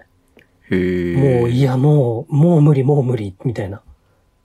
へーみたいのは、だからそういう意味では、渚が入ってきてくれて、すごい感謝してる部分もあるし、まあ僕は入れた方がいいとずっと、本当は正直ずっと思ってたんで、そういう意味で入れたかったっていうのがあるんで、はいだはいはいはいはいかはいらその、なんて言うんだろうな、だから NTR とかも僕は羨ましいんですよ、正直。それは大島さんとかにも実際相談したこともあるんですけど、うん。いや、5人いるからうちめちゃめちゃはちゃめちゃでもいいけど、2人は結構しんどいっすよね、みたいな。その、コンディションというか、ああ、なるそほどねの。、ズボンさんがこういうのを求めてきてるって思った時に、それに対してこう、 僕は、ズボンさんはそう思ってない人間だと僕は思ってるんですけど、はい、はい。好きに答えればいいじゃんって思ってるけども、僕はそれに対してもう、ビビってビビって答えを出してるみたいな時もあるわけです。過去の回を。こそれとかの中では。そうなのかね。まあ、でもそうなんでしょうか。まあ宮本さんで言もうそなれらね。 う、それを、まあもちろんその、 なんつうの、いや、全然話まとまってねえなと思って、もう、じゃダメだな。いや、でもまあ、うん結構ね、うん今この瞬間も結構僕はいろいろもな悩んでることいっぱいあるんですけど、へえ。でもその、なんか宮本さん人に言えない何かがあるの僕は人に相談しないです、全く。じゃなくて、じゃなくて、相談するしないじゃなくて、人に言えない何かを抱えてるのって話。人に言えないことしかないですよ。いっぱい抱えてんのえ、何がですかその、悩みということはそういうことですかだからその、話すこととかに関係なく、どんなことでもいいんだけど。人に言えないことしかないですね。人にそうなんだ言おうと思わないですね、1ミリも。ああ、いや、違う違う、言う言わないじゃなくて、絶対に口が裂けても言えないようなことを何か抱えてるのって話。絶対言うに。言わないの話じゃないよ。自分の中でってことそうそうそうそう。ああ、言いたい別けにど言えって言えいう意味でない言こってとんじゃなくとてか、。言いたいけうど、ん言ったらきっと楽なんだろうなって思うことは山ほどありますね。だからそういうのを言えてる人とかが羨ましいなって思う時は多あー々あなるるし、ほどね。だから山ちゃんのインタビューで、あ、それ山ちゃん言ったんだって思った時に、その時に聞いた時に、あ、すげえなって単純になるほ思ど、っね。たりとか、うんあ、だから山本修介は今山本修介としてこうやってあるんだろうな、俺は言えなかったもんなとか、なるほどね。とかそういうのをこはう感じる部分はありますね。い。いやー、なるほど。それは、それは宮本さん、なんか、あーいや、面白いっすね、宮本さん。いろいろあります ね。いや、だからなそ僕は逆にでもズボンさんが引き出してくれてるっていうのは感じるんで、そこはすごいマジで感謝してるところですね、1年間やってて。はい、ありがとうございます。はい。っていうのもあるし、でもなんか、なんすかね。でも、自分らしさみたいのって、なくしてほしくないなとは思いますね。タロンタさんの今日の発信、僕本当にすごい良かったと思うんで。そうね。だからまあ、ネタに困ることはないだろうなっていうふうに思うし、うん。結局さ、なんかそれこそさ、留学に関する悩みみたいなのを検索してさ、はい。それが全部ネタになるしさ、うん、海外、永住権のこともそうだしさ、まあ、それにそんなになんか、あの、そのさっき言ったようにね、まあ慣れっていうか時間だと思うんで、やった時間がイコール結果になってくるだろうなと思うので、逆にいいんじゃないのかな、そうですねいい練習になってると思うけどね。うん。うん。結局、喋るなんて能力はさ、もともと人間に備わ備わってるものではないわけじゃないですか。そうですね。うん。当然人それぞれさ、すその成長していく中でさ、あの、なんていうの組み込まれていくさ、能力なわけじゃないですか、スキルなわけじゃないですか。はいはいはうん。だからそれはやったらやっただけやっぱり上手くなっていくのは当然なので、うん。まあそんなになんかコツとか考えなくてもいいんじゃないのかなって僕は思うね。い。まあそうですね。はい。まあでも、ズボンさんもあれですよ、短いやつ、今晩が99回目で明日100回目ですよ。ええすごいですね。もう100日までやってると飽きてくるね。 ぶっちゃけ。ぶっちゃけ飽きてくるねそうなんですかね。あぶっちゃけ飽きてくるね、うん。聞いてる人も飽きてんだろうなと思いながらやってるよ。うんいいんすよ、でもやれば。確かに。 やればいいんすよ、それでも。そんな中でもやればいいんす短いよ。やつに関する反応は減りましたね、そういえばなんか。いいんすよ。なくてもいいんすよ。やってるっみんてこなとズボンがさいいん、んすから。恥ずか、あの、はい寂しがってるっぽいっすよ。皆さん、ズボいンいっさんす。よ、なくても。はい。寂しいらしいっすよ。ええ。一ついいっすか、おズボンさん届ズけ。ボンさんと同じ AB 型ですよ、宮永さんは。いいっすよ、いいっすよ。はい。一つだけいいっすか、ちょっとあの、お話しして。はい。えっと、ソフトバンク光がね、うちソフトバンク光なんですけど、はい。回線が死んでまして、はい。僕今テザリングでね、あの、やってまして、はい。なんで、携帯のね、回線からやってるんですけど、まあ、はいはい携帯、電波飛ばしつつ、携帯で収録してるわけですよ。はい。そうするとね、電池がね、なくなるのがめっちゃ早いんですよ。ああ、僕も今日は早いですね。だから18%なんですね、今ね。ああ、じゃあエンディングに向かい残まりしょうが。。はい。なので、ちょっとお便りがあと2つありますので、はいあの、この後ちょっと駆け足になってしまいますけれども、ご了承くださいということをおは話しい。すいさませせんてね、くだ余さい。 計な僕の個人的な話をしちゃって。はい。はい。まあ、タロントさんね、本当楽しみにしてますんで、僕と宮本は少なからず。はい。はいあの、エクストラパスのアカウントではチャンネル登録させていただきましたので、はい。はい。はい。87はしたかどうか知らないですけどね。はい。これからします、これから。はい。ということで次のお便りです。えっと、FNLI 君から来ましたね。はい先週話したやつがね。はい。えー言い出してしまったことなので、とりあえず投稿させていただきます。えー普段より会社の資料や報告ぐらいでしかしっかりした文章を作成しないので、読み苦しい部分があるかもしれませんが、寛大な心で聞いていただければ幸いです。ということでね、あの FNLI 君のバッシュ紹介ね。うん。はい。先週言ったよね。田臥勇太だって。ああ、はいはうんそのことが来てますんで、はい。えーまずバスケ選手は、かっこバスケ以外の選手はわからないため、1、新しいシューズ、気になるシューズを発売される、たすはパパパ発売されるたびに変えて、は履いてみるタイプの選手。い。ほう。 2、決まったシグニチャーモデルをずっと履く選手、かっこカイリー1、カイリー2、カイリー3など。3番、気に入ったモデルを色などを変え、廃盤になるまでずっと履く選手。うん。で今回ご指名いただきました田臥選手は3番に該当します。気気に入ったモデルをね。ね、色などを変えて廃盤になるまでずっと履くタイプの選手ですね。はい。はいえー、野城時代からサンズまでは先週ズボンさんがお話しされていたイボイボのソールと目玉が特徴的なエアズームフライト5です。はい。えーこのモデルは田臥選手が履いたことで多くの人の人気を集め、これまで通常モデルでは異例の2回も復刻しています。そうですね。えー詳しい性能を調べるまでは調べることはできませんでしたが、過去古いので、履いていた印象としてはフィット感もあり、グリップもクッション性も良い印象でしたが、イボイボが減ってくると、途端に滑りやすくなります。あと目玉が削れます。笑い。確かに。あと、ジョーダンシリーズなど、当時カットが高めなものが多い中で、カットが低く足首の可動域が広がり、ガードタイプの選手にハマったというのも人気の一つの要因だったかもしれません。その後、栃木に加入後はしばらく、えーズームブレイブ3を履いていました。はいはいはいえーフライト5と似た履き心地で、なおかつ耐久性に優れたモデルになっていました。B リーグになるまではしばらくこのモデルを履いていた、使用していあれもかっこよかたったのねかと思います。はい。またオフシーズンにクリッパーズ、マブスなどのトレーニングキャンプキャンプにも挑戦していましたが、えー、かかとの怪我が多くなってきていたので、よりズームエアがしっかりしたものにしたのかもしれません。はい。えーその後 B リーグとなってからはハイパーダンク2014に履き替えています。ここちらのハイパーダンクシリーズも数多くの選手が着用しており、毎年新しくなっています。えー個人的には2015、2016以外は全て履きやすい印象です。過去2015、16は長靴みたいです。 えー特徴としては、かかとのああたり、かかとのあたりが少し上がっており、ヒール部分の安定感があるので、ドライブなどの動きも、えー安心と、どなたかがレビューで記載がありました。うん。えー B リーグになってから、かかとの、えー怪我に加え、かかとだよね、これね。ちょっと待って。かかとじゃなかったらどうしよう。漢字が読めないかもしれない。かかとでいいのかな待って、検索してるね。あ、かかとね。かかとだってました。ごめんなさい。はい。えーかかとの怪我に加え、えーなんて読むんだ、これ。足底筋膜炎ってなんて読むの測定筋膜炎。測定筋膜炎などにもなっている田臥選手にとってはかなり重要なポイントであり、その部分が一番良かったのがこのモデルだったのではないでしょうか。ああ、そうですね。今は半月板の怪我や腰痛などでプレイをする姿がなかなか見れていませんが、おそらくハイパーダンクシリーズをまた履くのではないかと思っています。個人的には自分が学生時代スポーツショップに行くと、大抵、えー、田臥選手のナイキのポスターがあり、日本でナイキといえば田臥選手という感じでした。田臥選手を起用したシューズは当時の中高生はみんな履いていた印象で、調べて懐かしい気持ちになりました。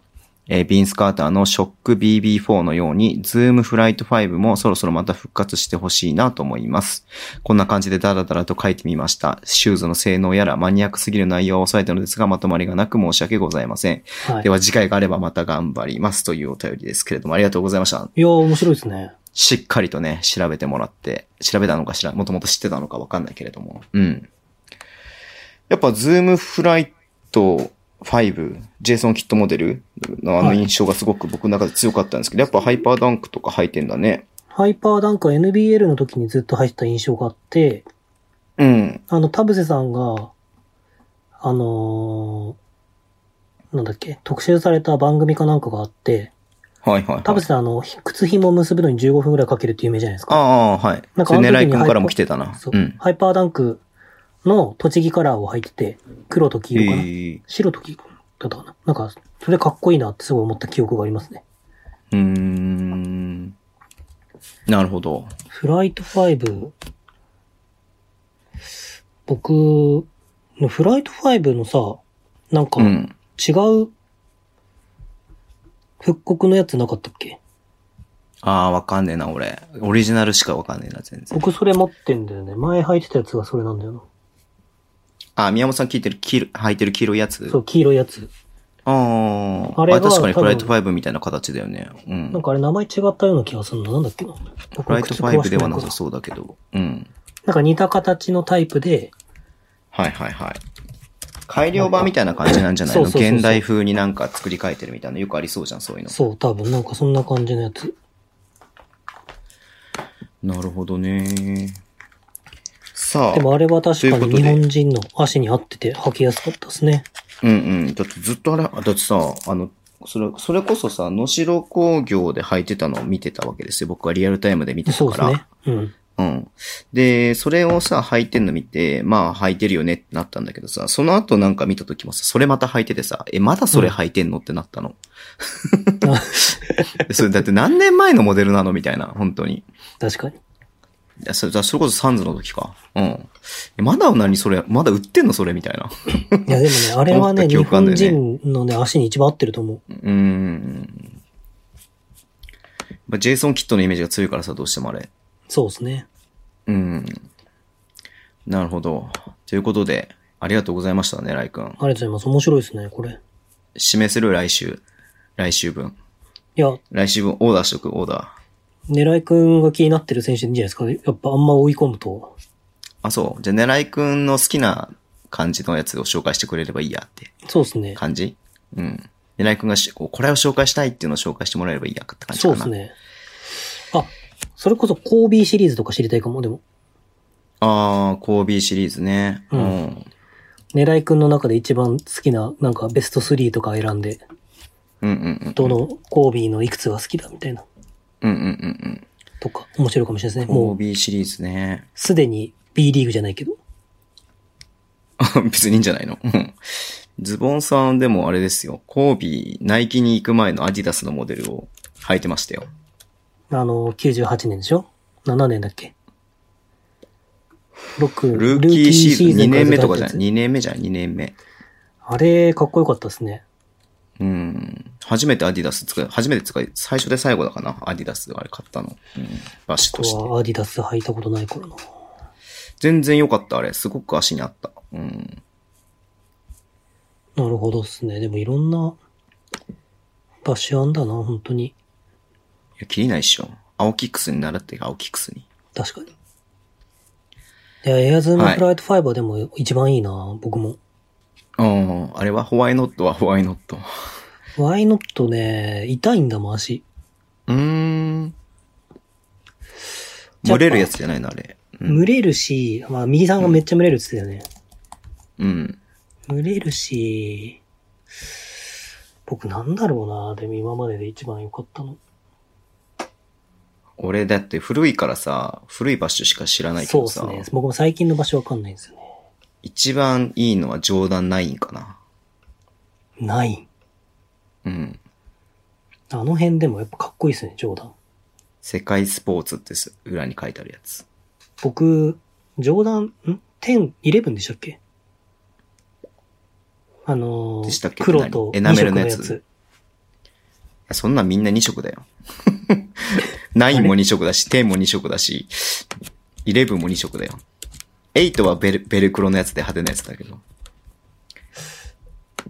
冗談シリーズ検索。やばい、時間ないんだった。あ、まだ大丈夫だよ。14%あるから。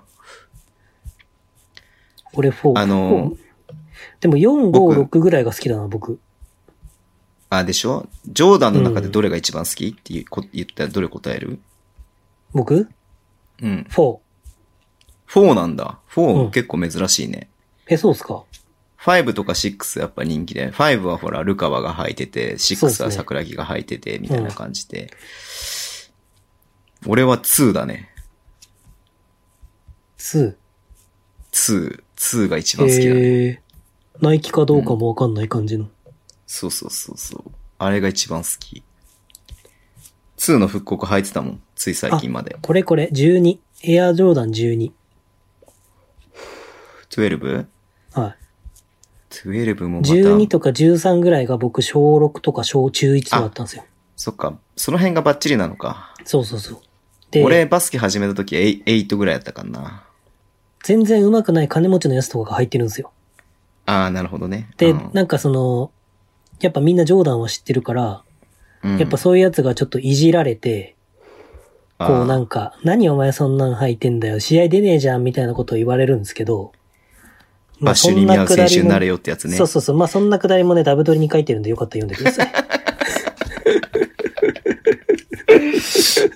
今の言葉ね。今のフレーズね。 はい。、はいい。やー、だからね、俺ね、あれなんだよ。あの、7、8、9と11までは持ってたの、ジョーダンを。え10だけ買わなかったの。ー、はい。だから今10 10が欲しいもんね、だから。その、10だけ履いたこと、自分があれの時で10。えでー、今日、長谷信かな猪狩くんかながなんか10の明細のやつをさ、アップしててさ、ああ、はいはいはい。あれ欲しかったね。ちょっと前までナイキストアで1万4000円ぐらいで売ってたんだけどさ、買わないで置いたらなくなっちゃったんでね。センスが微妙ってやつでしょセンスが微妙なんか、ひがりくんが。え誕セ生日ンスがいプレいゼっントてでもら書っていてなかったあれ、センスが微妙じゃゃなかったっけなぜ迷彩みたいな。おーあれ欲しかったんだから。で、あれもさ、ノースカロライナのシャーロットの色とかさ、えー、あの、シアトル、当時のシアトルスーパーソニックスの、あれだよ、キースが入ってたやつ、キースの入った見てないか。みたキいーですスねが今年結構あ入ってたんだよね、ジョーダン10の、へーあの、緑のやつ。じゃあ、レジョバーンダのン日本に合わせ10もて。復刻されたんですかあ、だから今復刻されてて、ちょっと前から。へーまあ、今はもうちょっと終わっちゃったけど、ちょっと前から復刻してて、で、キースずっと入ってたんだよね、この今シーズン。緑のやつを。そうなんだ。パッシュとか、あ、これだ、迷彩のやつね。まあちょっと溜まってきたら一回、狙いくん呼んで、バッシュ特集やろうか。そうですね。面白いですね、それも。で、青キックスに浅いって言わせようか。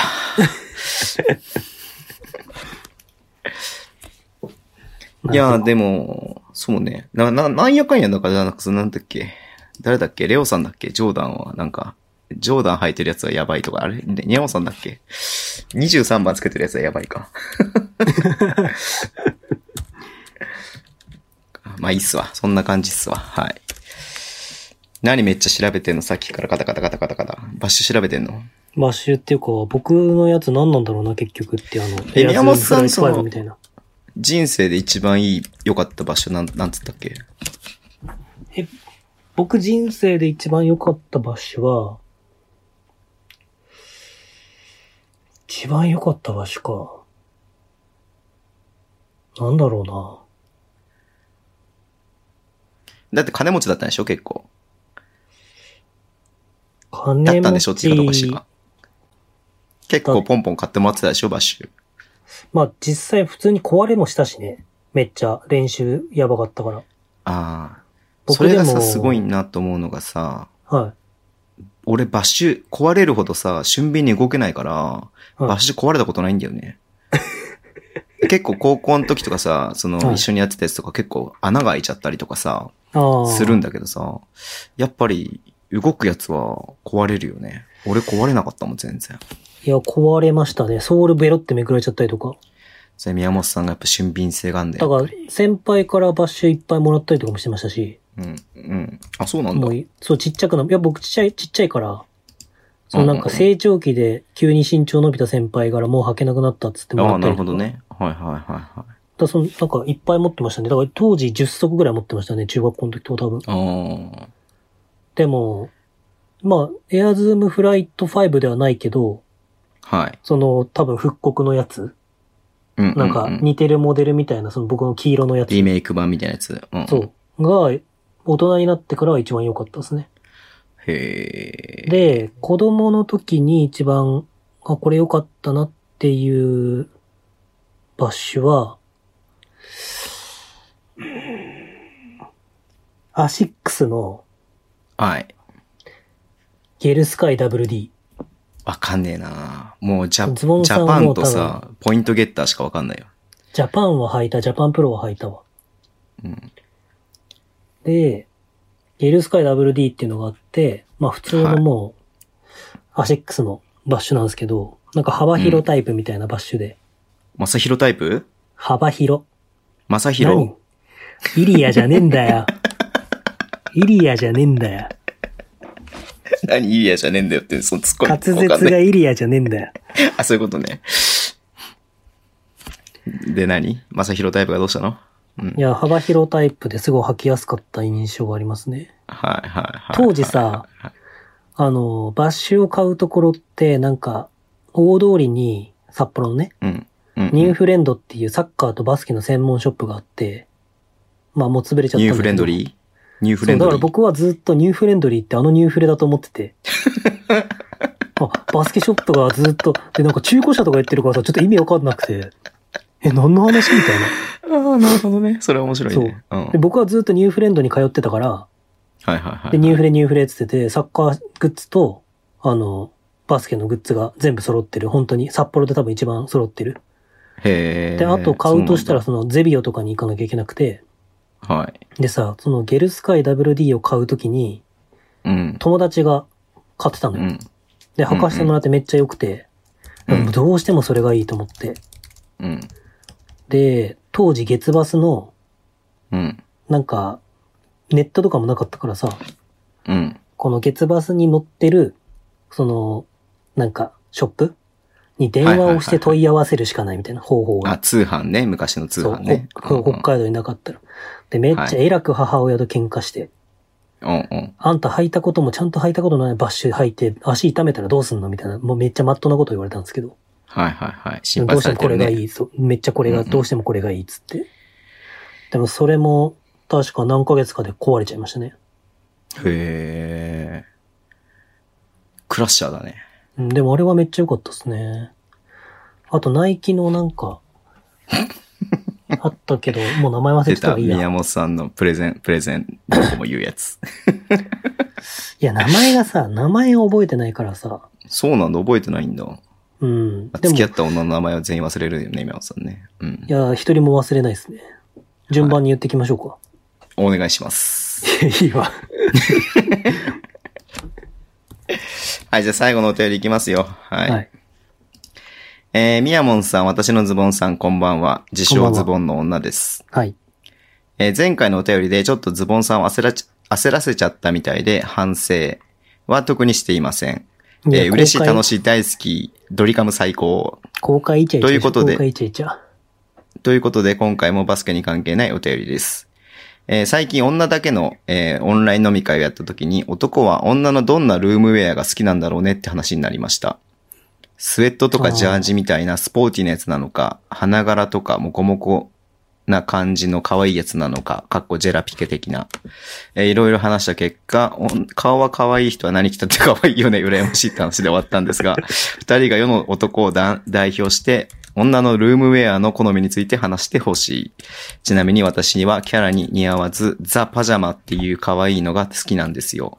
お前のルームウェアなんて興味ないとか言われない、言わないで、ミヤモン。じゃあまたねーっていう。 待てや。なんでこっち、こっち優先なのじゃあまたねーだって。はい。 女の人のルームウェア、パジャマ。どんなの好きなんですかお家で着てると燃えるんですかどういう服を着てると宮本先生は。こルのームウまェアだ、研究家の宮本先生はどういうのが好きなんですかはい。まあ私の研究論文から引っ張り出してくるとですね、はい。 まあアメリカの方の、あの、エビデンスの方で、エビデンスの方でって何 エビデンスの方でって使い方しないでしょ。個人的に好きなのは、はい。はい。あの、ロン・ハーマンとか、はい。それこそジェラピケとかはい。はい。の、あのー、セットアップで、はい。はい。ショートパンツの上パーカーのモコモコみたいな。え、セットアップでね、ショートパンツとパーカーなんてのがあんのだなんかその、スウェットとかじゃなくて、うん。ショートパンツって瞬間に気ショ持ーち悪いなトパとンツ思っってたいよ、うみんな。か、聞いてる人が。もう、じゃあなんで言わせたいやいや、聞くよ、聞くよ。聞くだけ聞こうじゃないか。はい。なんかその、うん。こう、なんつうんですかね。僕はなんか夏とかに、夏の、こう、T シャツ短パンで腹ボリボリかきながら寝てるみたいな人じゃなくて、はい。なんか夏だけどちょっと夜は寒いから的な、いや夏っていうか、その季節の変わり目ぐらいってあるじゃないですか。はい。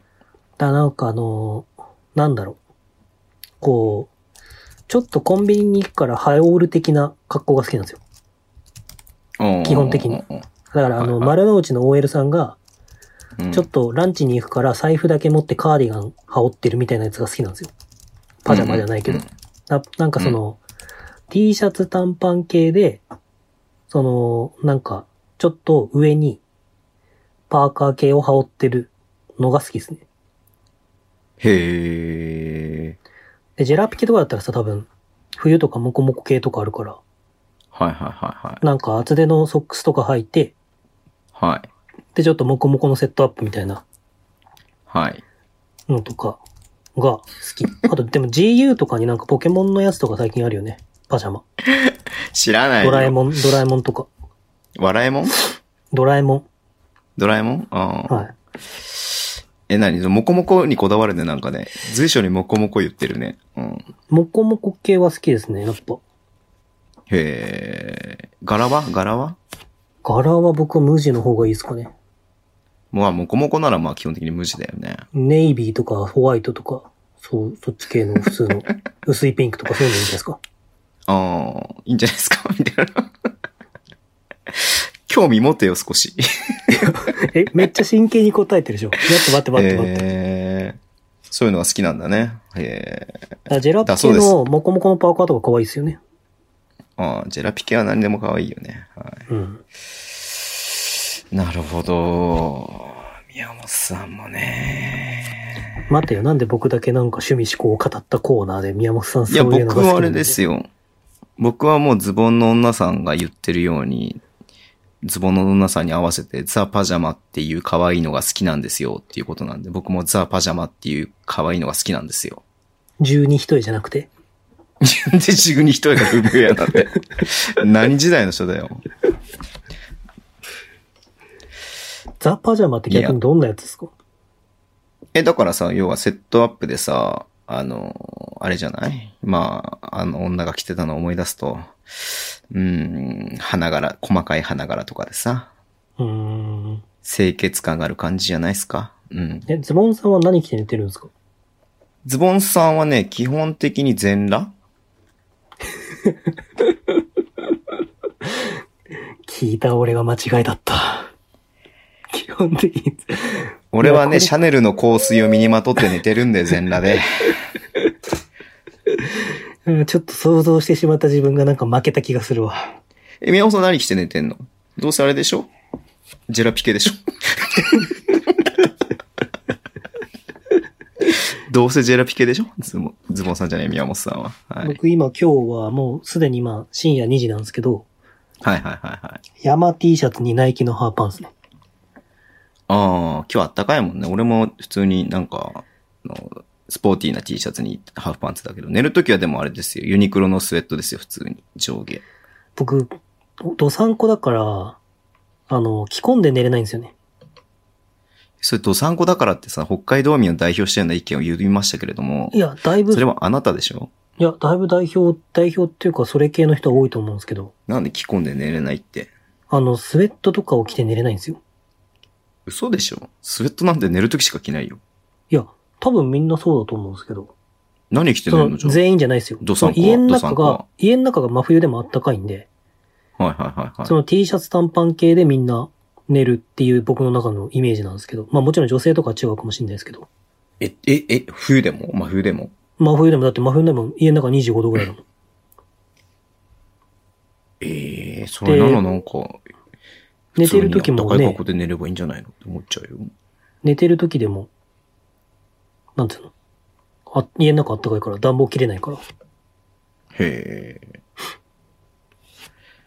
ていうのは、で、人生未だに T シャツ短パンで寝るの冬でも結構そうですね。あ東京に来て初めて、下のスウェット、下長いのを着て寝るようになりましたね。冬に。ええ風邪ひくよ心配してるよ正宏、お父さんとお母さんは。何急に。誰だよ、お前。ズボン です。ズボンです。まあ、そうっすね。なんすかね。何を着てればいいんですかね。え、いいよもう聞いたから。じゃあでももうこのぐらいで結局勘弁してもらっていいですかはい。可愛い子が着てたら何でも可愛いんじゃないですか。いや、もともこうもないこと言ったし、今、超敵に回してよ、みんなを。え、だって、その、ズボンの女さんはそういう結論だったんですよね。まあまあまあまあ、それはね、それはそうなんだけれども、それは男が言っちゃダメなんですよ。いや、もうでもさ僕、一番好きなのは、絶対にコンタクトしかしない人のメガネの姿を見る瞬間が一番好きですね。あ、俺それないんだよなむしろメガネ反対派だからな。メガネになんかもう、ちょんまげみたいに髪の毛結んでる瞬間が一番いいですね。あー。それは、すっぴんしかも。すっぴんすっぴん。もうなんか今起きてゴミ出しに来ましたみたいな。ああ、なるほど。はい。じゃあ以上、宮本さんの性癖でした。終わります。ということで、まあ早くもね、この性癖を語って1年と語り、経ちましたけれども。はい。ああ、もう来週からやんね。ああ、もう来週。もう今日寝れねえもん、これ。だって。うわ、今日の配信、これ明日配信されるのかと思って、もう、もう寝れないわ。もえーう寝れ嘘ない、でこしれょ。嘘でしょ。そんなことないでしょうがよ。もう傷ついて、来週からごめんなさい。タロンタさん僕いないからアドバイスもクソもないわ。いや、みんなみ、宮本さん待ってるよ、本当に。いやー、一年長かったっすね。いや、だから1年長かったのあ、本当じゃあ、来週は、あの、1周年ということですので、先ほどね、はい言ったように、えーはエクパの好きなとこっていうね、企画でお便り募集しますので、はい。えーぜひ、えーお便りくださって、まあ、ダブ撮り、もしくはステッカーをゲットしていただければなと思っています。はい。はいお便りくれた人全員にステッカーいくんですもんね。まあね、そうだね。えっと、ひとまず、100人を超えない限りは、100人超えないとは思うけれども。タロンタさんにはどうやって送るんですかえタロンタタさロンんタにさはんにはどうやって送るんですか実家に送る、実 家に。実家に送る。海外はやっぱ厳しい。海外ってどうなんだいや、ほら、なんかさ、調べたんすよ、一応さ。一は人い頭いくらぐらいで送れるのかなと思って。したら、なんだっけ、スマートレターだっけあはいはい郵便局の。うん。が、なんか63円で送れるらしいんで、まあ仮に、えーっと、100人来ても6300円でしょそのぐらいだったら全然いいかなと思って、取っ払いやー、だって50人ならね、さ3000、3000、4000弱うん。う。太っ腹。いや、全然太っ腹じゃないっすよ。入れていく3000え、どういうこと どういうことどういうこと突っ込みようがない、それ。いはや、い。なんか、最近見たお料理 YouTube のなんか、なんだっけ、名前。こわかんねえよ。こでお塩を入れていくっつって。全然。えータロンタさんはだから何かしら考えますよ、そしたら。はい。特別措置を。はい。わかりました。えどうなんだろうねどのぐらいするんだろうね海外、エアメール、郵便物。今そもそも送れるんですかね送れるでしょ送れることは送れるんですかね飛行機飛んでないかなあんまり数。うん。まあ飛んでるっちゃ飛んでるでしょうけど。うんじゃあ帰国の際に宮本さんが直々に、あの、羽田空港か成田空港にお迎えに上がって、お渡ししますので、ライブ配信しながらね。はい。泣きながらね。はい。はい。いやー、そうですね。まあ、いずれにしろね、あの、皆さんにステッカーをお配りしたいなと思ってますので、はい。よろしくお願いします。じゃあ、1年間、ありがとうございましたということで。 また新しい1年を皆さんのお力で、はい。そうですね。はい。よろしくお願いしますということで。どうにか宮本さんがグレないように僕はご機嫌をと取りながら操作してあげますんで。このジェレジェラピケのショートパンツ可愛いな。なんかさ、そのショートパンツっていう表現が俺さ、すごく、なんだ、そこにいやらしさを感じてしまうんだけれどなも。んていうのじゃあ、ショートパンツじゃないのパジャホットパマンのツ違うのかなホットパンホッツト ?TM レボリューションじゃねえんだよ。これはビーズの稲葉さんが出てきたけどね。うん。いやー、なんだろうね。な、じゃあ来週のお便りは、だからその、短いやつじゃないいやなんだっけ短いやつってなんで、なんで短いやつなのもう今この後終わったら短いやつ撮ろうと思ってるから短いやつ出てきちゃったんだけどさ。はいえっ、と、エクパの好きなとこはい。で、えー、プラス、えー寝てる時の格好を送っていただければと思います。はい。セクハラだぞ、それ。女性に聞くの。ズボンさんはシャネルの香水を身にまとって寝てます。はい。全裸でね。はい、全裸で。はい。嘘ですよ。嘘ですからね。送ってこないでくださいね、本当にね。絶対に送ってこないでくださいね。はい。親父さんあたりが。はい。いや、ほら、そのカリギュラ効果ってあるじゃないですか。はい。カリギュラ効果って知ってます知らないっす。カリギュラ効果ってその要は、あの、見ちゃいけないよっていうものは見たくなるっていうああ、心理。なるほど。はい。で、今日僕あの、レバンガのオンラインショップから、はい。目隠しスマホリンゴを買ったんですよ、2個。えー、で、中身がね、パプとね、えー、松だったんですよ。スマホリング。松、松島義武。ああ、松くん。うん。はい。で、まあ、どっちをつけたらいいですかっていうね、あの、投稿をして、で、アンケートを取ったんですよ。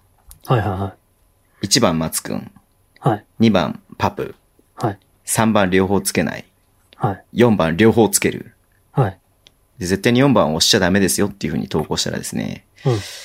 えー、松くんがやっぱ一番多いんですけれども、はい。えー、2番目に多いのが、あの、絶対に押しちゃいけないと書いた両方つけるというね、えースマホリンゴを携帯に2個つけるというね、はい。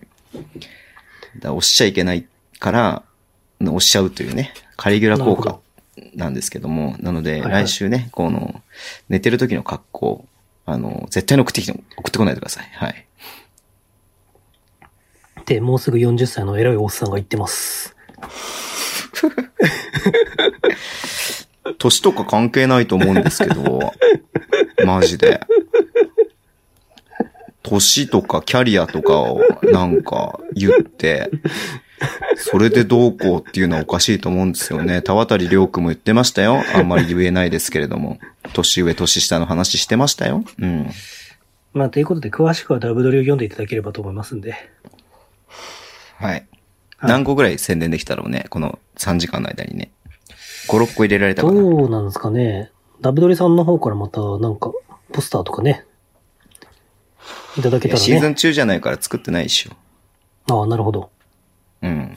いいよ、じゃだあから、じゃあミヤモンと俺とさ、山本修介の3人で並んでるあの写真のポスターでいいよ。それはもう、自分たちで作るしかなくない作ろっか作っていいですかって。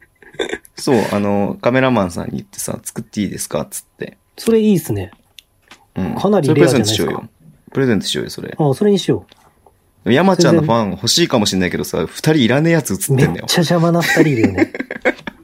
しかも笑 顔で。ムカつくよね、そんなんね。マジムカつくよね。切りたいけど切れないみたいな。うん。いや、ちょっとそれ交渉してみよう。はい。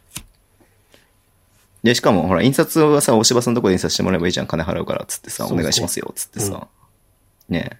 どうする何枚する ?2000 枚ぐらいするそんなにえん ?2000 枚するんだったら僕ちょっと予算を出せないですよ。足りない足りないいやいや、恩師に配ろうよ。よ、恩師に。恩師に配ろうよ。お世話になった人に配ろうよ、宮本さん。逆に悲しむわ。いつからそんな声になっちゃったのって。宮本ってサイン入れてさ。もう、 せっかく考えたんだかから、あのサイン。もうサインかけねえな。はい。じゃあ充電が底をつきそうなので、はい。終わりにしましょうか。はい。はいじゃあ皆さん最後締めてください。じゃあ、えー、1年間、えー、皆さんのおかげで、えー頑張れた部分もたくさんありましたんで、えー、ありがとうございましたということをお伝えして、まあ、あとは、ジェラピケのショートパンツを履いてる人はぜひ DM いただければと思います。See you guys!